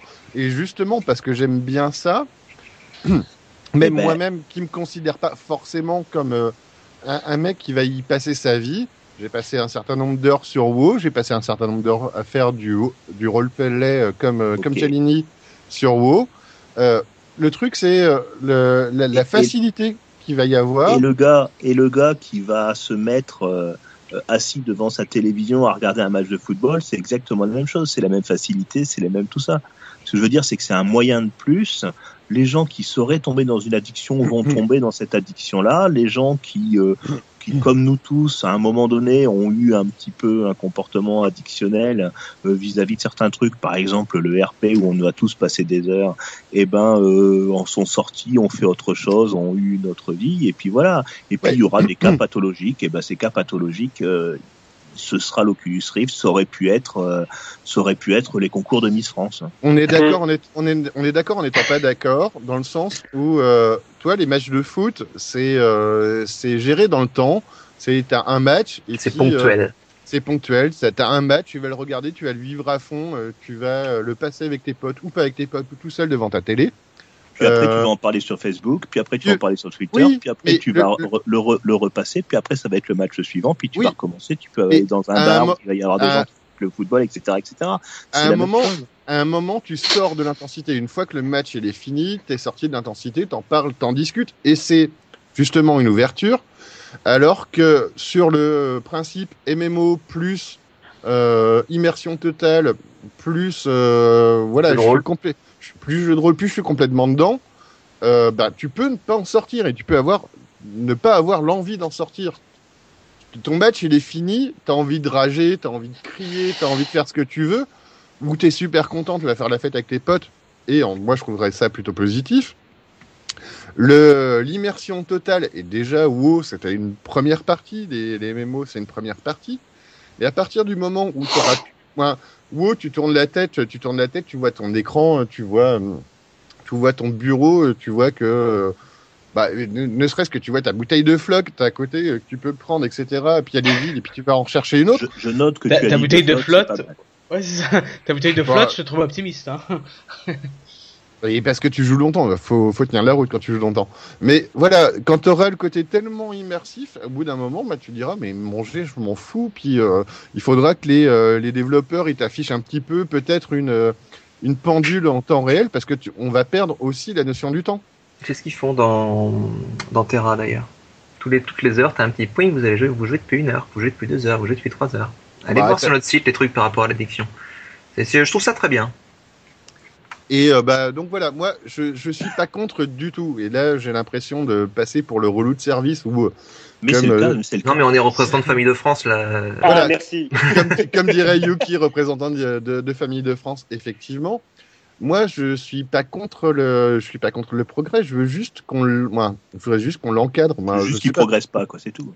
Non, Ouais. mais, euh, Non mais qu'il ait des garde-fous. Mais je sais pas. Après, Les garde-fous, moi- ils vont se faire. Les garde-fous, ils vont se faire. Mm. Ce, ce que tu décris là, ça va être comme les gars, le gars qui aura joué pendant 45 heures à WoW et qui va finir par en mourir. Tu en auras un, deux, douze, vingt, cent, mille peut-être, mais c'est tout. Euh, sur une population de plusieurs milliards d'individus, euh, ce sera pas représentatif. C'est de la sélection naturelle. Euh, sais- le jeu de rôle, le jeu de rôle, c'est pareil. Le jeu de rôle, c'est pareil. On nous a vendu le jeu de rôle comme étant quelque chose. Je parle du vrai jeu de rôle, hein, le truc qui se fait en papier avec des copains autour d'une table. Euh, et ben le jeu de rôle, on nous a vendu. Oui, vous vous rendez compte, ils vont disparaître. Les, les gens vont croire qu'ils vivent dans un autre monde, etc. etc. Ah, oui, il y en a eu. Oui, il y en a eu. Oui, il y en a eu. Il y en a eu euh, 20. 20. Et, et Oui, alors, si tu, si tu mets ces 20 devant, effectivement, c'est une catastrophe. Il faut surtout interdire. Si tu mets les, euh, les, les, les 50 millions euh, qui, au contraire, n'ont pas fait 50 millions de rôlistes en France, ce serait beaucoup. Mais, euh, eh ben, Mamie, eh t'es ben, rôliste tu, tu finis par, tu finis par dire oui, effectivement, c'est un comportement qui existe. Mais enfin, c'est absolument pas représentatif et ça vaut pas le coup de s'embêter à, à, à- Et à- donc, en- encore une fois, moi, le truc, c'est que justement, on parlait de science-fiction il y a, il y a 5 minutes, il y a 10 minutes. Euh, le but du jeu, c'est pas d'avoir euh, un, un constat qui est euh, dramatique et qui dit euh, ça va mal se passer. Moi, je pense qu'il y a des trucs qui, euh, voilà, le, le futur euh, arrive de plus en plus vite. Il y a des choses auxquelles on pensait pas et euh, bah voilà, ce sera un des ratés. On en parlera dans une autre émission, par exemple l'imprimante 3D moi, ça m'a dépassé, ça m'a surpris. Je, je, je pensais pas que ça pouvait exister. Et quand je vois ce qu'on fait avec, c'est énorme, ça va très vite. C'est pour moi, c'est une vision où il faut encadrer, bon, pas encadrer les gens, mais les, euh, bon, les, pré, bon, les prévenir, les, euh, les faire avancer là-dessus. Parce que Mm. un mec qui n'a jamais vu ça, qui va rentrer dedans, euh, s'il n'avait pas forcément un pathos ou un facteur qui était euh, dramatique, il peut très vite rentrer dedans. Et pour moi, c'est de, bah, c'est, c'est pas de la prévention parce que ça n'a pas forcément un a priori négatif. C'est quelque chose qui, euh, qui se prévoit, se- s'encadre. Sauf, que les jeunes, sauf que les jeunes, là, je parle pas des vieux comme Milt, mais les jeunes qui ont 12 ans actuellement, ils vont vivre toute leur vie avec ce truc-là et ça leur posera absolument aucun problème. Je vais te citer Mm. juste un exemple et après je me tais. Quand les chiottes, les, les, les, les, les- toilettes actuelles, là, celles avec un bidet et tout ça sont arrivées, les gens ont voulu l'interdire sous prétexte que ça risquait de, de permettre la masturbation. Par rapport aux chiottes à la turque, eh ben oui, mais maintenant, euh, t'imaginerais pas un intérieur chez toi sans, sans les toilettes actuelles. Ben là, c'est la même chose. Hein. On Il peut a pas fallu On, Vous Il a avez pas fallu de chiottes faire et ça fait, c'est, et c'est fait. on peut Vous pas se chiottes sur à la un chiotte à la turque. Bah, faut le faire debout. hein. Et vous n'avez pas de chiottes à la turque, vous Ah d'accord. Alors, mais bon. Oculus Rift c'est très dangereux. Oui oui. Ouh, bouh. Oui, voilà. C'est comme- et je, je- je- rappelle qu'il y a quelques semaines, on a appris que quand on lisait des mangas, on tuait ses parents. Non, mais je- encore une fois, moi, j'ai pas, euh, j'ai pas voulu noircir le tableau euh, foncièrement à dire. Oui, bah c'est fait. Voilà, C'est- merci. Hein. C'est pas beau, c'est mal, bouh, voilà. Moi, je suis un grand fan aussi. Euh, par contre, c'est une des premières, entre guillemets, révolutions technologiques qui, euh, qui euh, me fait me mettre un bémol, moi, qui me fait un petit peu, un petit peu flipper. C'est un truc qui était déjà arrivé dans, dans, bah, voilà, dans les, dans les jeux, ne serait-ce que dernière génération, où nos très chers éditeurs nous sortent des trucs où euh, euh, bah voilà, le dernier Call of Duty, euh, c'est euh, Amérique versus Liban, Amérique versus Irak, Amérique. Voilà. Ça va devenir vachement plus un, un- C'est immersif. Interville. Alors qu'Amérique versus France, ce serait plus rigolo. Ce, serait- ce serait Et, euh, vachement marrant. Ça permet d'évacuer du pathos. Oui, voilà. Interville avec les vachettes, ce sera joli. Ah ben oui, là, pourquoi pas? Je prends. Mais- Ah, cher mais- Guilux. Mais au pire, je veux dire, la solution est simple. Je... Parce que on... là, je pense qu'on est en train de voir un problème avant même que le truc est Mm. là. Donc, au pire, au pire, si, ok, disons, Oculus Rift sort, les gens commencent à devenir accros, c'est, les gens commencent de plus en plus à rentrer dans ce monde-là, bah, t'as juste, t'as juste à dire, bon, bah, ok, euh, euh, l'Oculus Rift arrêtera de marcher après 6 heures d'utilisation, boum, c'est t'as fini. juste à le dire, et puis les gens s'en foutent. Non, non, mais t'as juste à l'installer. Non, ju- que- Ah, Vas-y. ouais, Vas-y, continue. Non, mais ce que je veux dire, c'est que t'as juste à, t'as juste à installer sur le produit 6 heures d'utilisation, boum, ça arrête de marcher, puis les gens, ils vont se trouver une vie à côté, quoi. C'est pas, c'est pas un problème qui est infranchissable et que on, il y aura pas des gens perdus dans un espèce de monde virtuel pour toujours. C'est, Voilà, et tu paieras avec des tokens Facebook pour pouvoir que tu achèteras très cher avec de la monnaie normale pour pouvoir prolonger ta durée. euh. bah, c'est ça avec l'Oculus Rift peut-être, mais avec, avec Et- celui de Sony, voilà. on sait pas, hein. Si on reparlait un petit peu de jeux ou de, ou de vision du futur, ben voilà, euh, si vous avez joué à Remember Me, c'est euh, 4, on revient un petit peu à Cyberpunk euh, d'une version un peu euh, oui. C'est très cyberpunk. un, même, un- hein. un petit peu, un petit peu entre guillemets euh, futur par rapport à ce qui avait été pensé avant. C'est euh, on laisse tous nos, nos, nos notre présent sur Facebook à base de photos, à base de citations, à base de, de plein de choses. Et euh, ben, très, il se peut très bien que demain un Facebook ou deux trois autres sociétés te vendent ton souvenir. Se disent que ton souvenir, que ta page euh, à laquelle tu avais accès gratuitement, elle ne soit plus et euh, que tu doives racheter euh, ton, souvenir et que tiens, tu veux te rappeler de ta soirée de- d'étudiant de 2013, bah vas-y, tu y as accès, mais pour 4 dollars. Non, c'est marqué sur la page de Facebook que c'est gratuit et que ça le restera toujours. Ouais. Voilà. Mais en même temps, si t'es assez con pour vivre des moments sans t'en souvenir, soit t'es vraiment sous puis tu peux t'assumer que tu t'es amusé, soit ta vie passe vraiment trop sur Facebook puis tu devrais lâcher un petit peu. Je veux dire, si euh, au bout d'un moment tu peux, là, pourquoi blâmer un produit quand les gens sont clairement responsables? Attention, c'est le discours de la NRA, ça. J'ai blâmé que dalle. Hein. Pour le moment, je mets juste un bémol sur l'enthousiasme que je peux même moi avoir là-dessus. C'est, euh, j'ai un- je suis enthousiaste, mais j'ai quelques frayeurs là-dessus. Bah ok, d'accord, mais c'est, c'est, mais t'es en train d'en parler comme si ça allait arriver quoi. C'est ça qui est un peu. Ah, mais ça va arriver. On va y avoir des morts, c'est sûr. Après, effectivement, comme dit Choupi, ce sera probablement portion congrue. Attendez, euh, ça va peut-être faire un flop. hein. C'est possible aussi, mais j'y crois pas trop ça pour le compte. Oui, Je suis assez enthousiaste sur le fait que ça va bien marcher, que ça va se développer. Ouais, mais ré- réfléchissons un tout petit peu. Ok, on voit en 3D. Ok, euh, si c'est uniquement pour les jeux, honnêtement, euh, l'apport, euh, passer l'aspect waouh, euh, eh ben, qu'est-ce qui reste? Ok, tu peux regarder à droite à gauche, tu peux regarder en haut en bas. Bon, finalement, tu Ah bah, dis il la même chose à la souris. Il faudra que le gameplay suive. Il faudra qu'il y ait des Voilà. créateurs de jeux. C'est ce que je disais tout à l'heure avec Miyamoto ou d'autres. Il faudra qu'il y ait des créateurs de jeux qui s'emparent du truc et qui en fassent des choses grandioses. D'accord. Donc, si c'est si c'est pour adapter les trucs qui existent actuellement, tu prends un, un, un, un RPG japonais euh, au tour par tour avec les bonhommes qui ont des épées qui font euh, quatre fois leur taille et qui, qui jettent des boules de feu. Et si c'est pour le voir en 3D, ça rapporte rien. hein. on est Ou un d'accord. Tetris. Ou un Tetris. Tetris, c'est que pour Yokigami. Mais euh, par contre, effectivement, si on, moi, je vais faire un peu de science-fiction euh, à ma façon. Mais voilà, donc on a déjà vu l'Oculus Rift, les yeux. On a déjà vu le tapis qui te permet de courir. Moi, je peux aussi parier sur le fait que demain, tu aies un gilet avec euh, des euh, avec des capteurs, Ou au moins des. Et- Nintendo Et- avait fait et ça sur le flashlight. avec avec des capteurs qui font que quand tu te prendras une balle, et ben euh, tu euh, tu auras une pression à l'endroit où tu t'es pris la balle. Et Oui, ça puis, c'est euh, réalisable. ça. c'est super réalisable, mais euh, ça fait super peur Ah bon? Aussi. Parce que, bon, alors voilà, je vais ramener euh, à, à des choses que j'aime bien. Euh, dans le bouquin La zone du dehors de Damasio, voilà, Je n'en ai pas encore parlé dans, le, po- dans un podcast. Je trouve ça quand même assez formidable. T'as attendu trois podcasts pour parler de Damasio. J'ai attendu trois numéros, je trouve ça pas mal. Je trouve que tu fais preuve d'une retenue à toute épreuve. Euh, je- Tu m'impressionnes. Bravo. Tout à fait. Et bien, euh, voilà, le, le, le mec, se- le héros se fait emprisonner. Et donc, ça se passe en 2084.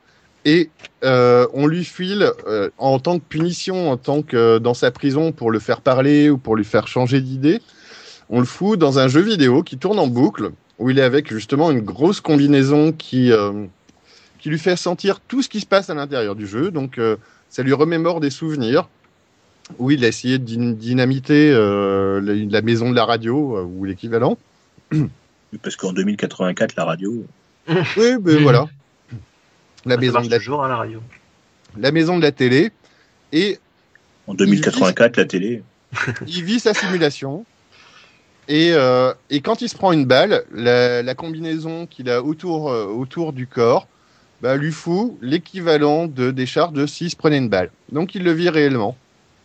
Et donc, Et- au bout d'un coup, il est mort, et c'est super.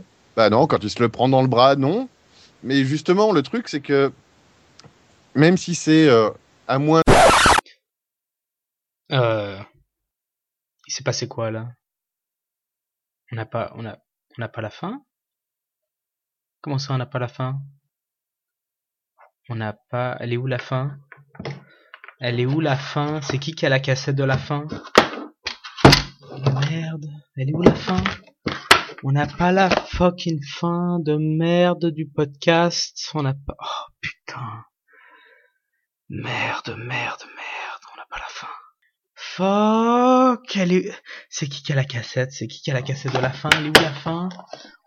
Ah. Oh, Ça enregistre en plus, fuck, faut que je mette ça en attente.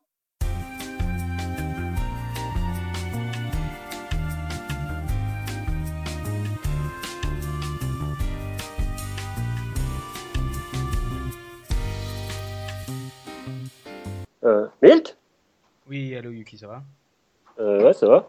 Ouais, moi ça, ça va pas là. J'ai, euh, je suis en- train de monter le podcast là, puis, euh, puis on n'a pas la fin. Qui- qui- comment ça, on n'a pas la fin? Ben, on n'a pas la, on n'a pas la fin. J'ai, j'ai pas la cassette de la fin, puis euh, justement, je me suis dit peut-être que, tu sais, euh, peut-être que tu l'aurais. Tu n'as pas la fin par hasard? Attends, mais, mais pourquoi je l'aurais? Bah parce que tu sais bah on enregistre puis tu sais parfois bon après l'enregistrement sais tu bois un peu puis tu déconnes un peu puis tu sais je me suis dit peut-être tu l'as pris par accident juste pour déconner. quoi, puis- je déconne quoi, je- mais c'est que tu racontes comme merde là Quoi je déconne? C'est c'est quoi cette Non mais non mais Yuki non mais c'est pas pour être méchant mais tu sais on sait tous comment ça se passe à, à la fin de chaque enregistrement. On, là on est là on essaie de finir ça sérieusement puis toi t'es là t'es à la déconne puis ça prend des heures pour finir puis euh, donc je me suis Non, dit peut-être que Non mais c'est quoi cette merde là? C'est attends, tu peux me rappeler qui est-ce qui monte les épisodes ici? Bah c'est moi justement et tu connais pas le D'accord. boulot, ok. c'est- Non non non, non non non je, je- attends attends attends, je veux juste que ce soit clair. Celui qui monte les épisodes, c'est toi. hein. Oui mais Donc si tu perds la fin, euh, je suis désolé, tu fous pas ça sur le dos d'un autre. Non, mais je te fous pas ça sur le dos. Je demande gentiment si tu l'as. C'est pas, c'est pas un gros problème. Je te demande juste parce qu'on sait comment ça peut arriver. C'est un accident, mais regarde. Non mais c'est toi l'accident quoi. C'est quoi ce bordel? Peut-être que t'as pas fait exprès. Écoute, euh, parce que là, je la trouve pas chez moi là. Donc, euh, Oui, Elle- donc elle est quelque problème. part. Attends. Ouais, bah attends, je suis désolé. Hein. Euh, c'est bon, t'es avec nous parce que t'as un peu euh, le quota d'accent qu'il faut dans le podcast. Hein. C'est pas pour ce que tu racontes dans le podcast. On te demande qu'un seul truc, c'est de faire le montage. Alors maintenant, tu te démerdes. Je sais pas ce que t'as foutu, mais c'est pas moi qui ai cette putain de fin. moi, je dis rien. Moi, je dis rien. Alors que toi, avec, tes- avec ton gosse qui débarque au milieu là, comment ça Eh, se eh, fait eh, C'est eh, qu'est-ce qui se passe là? Ça va? Oh, oh.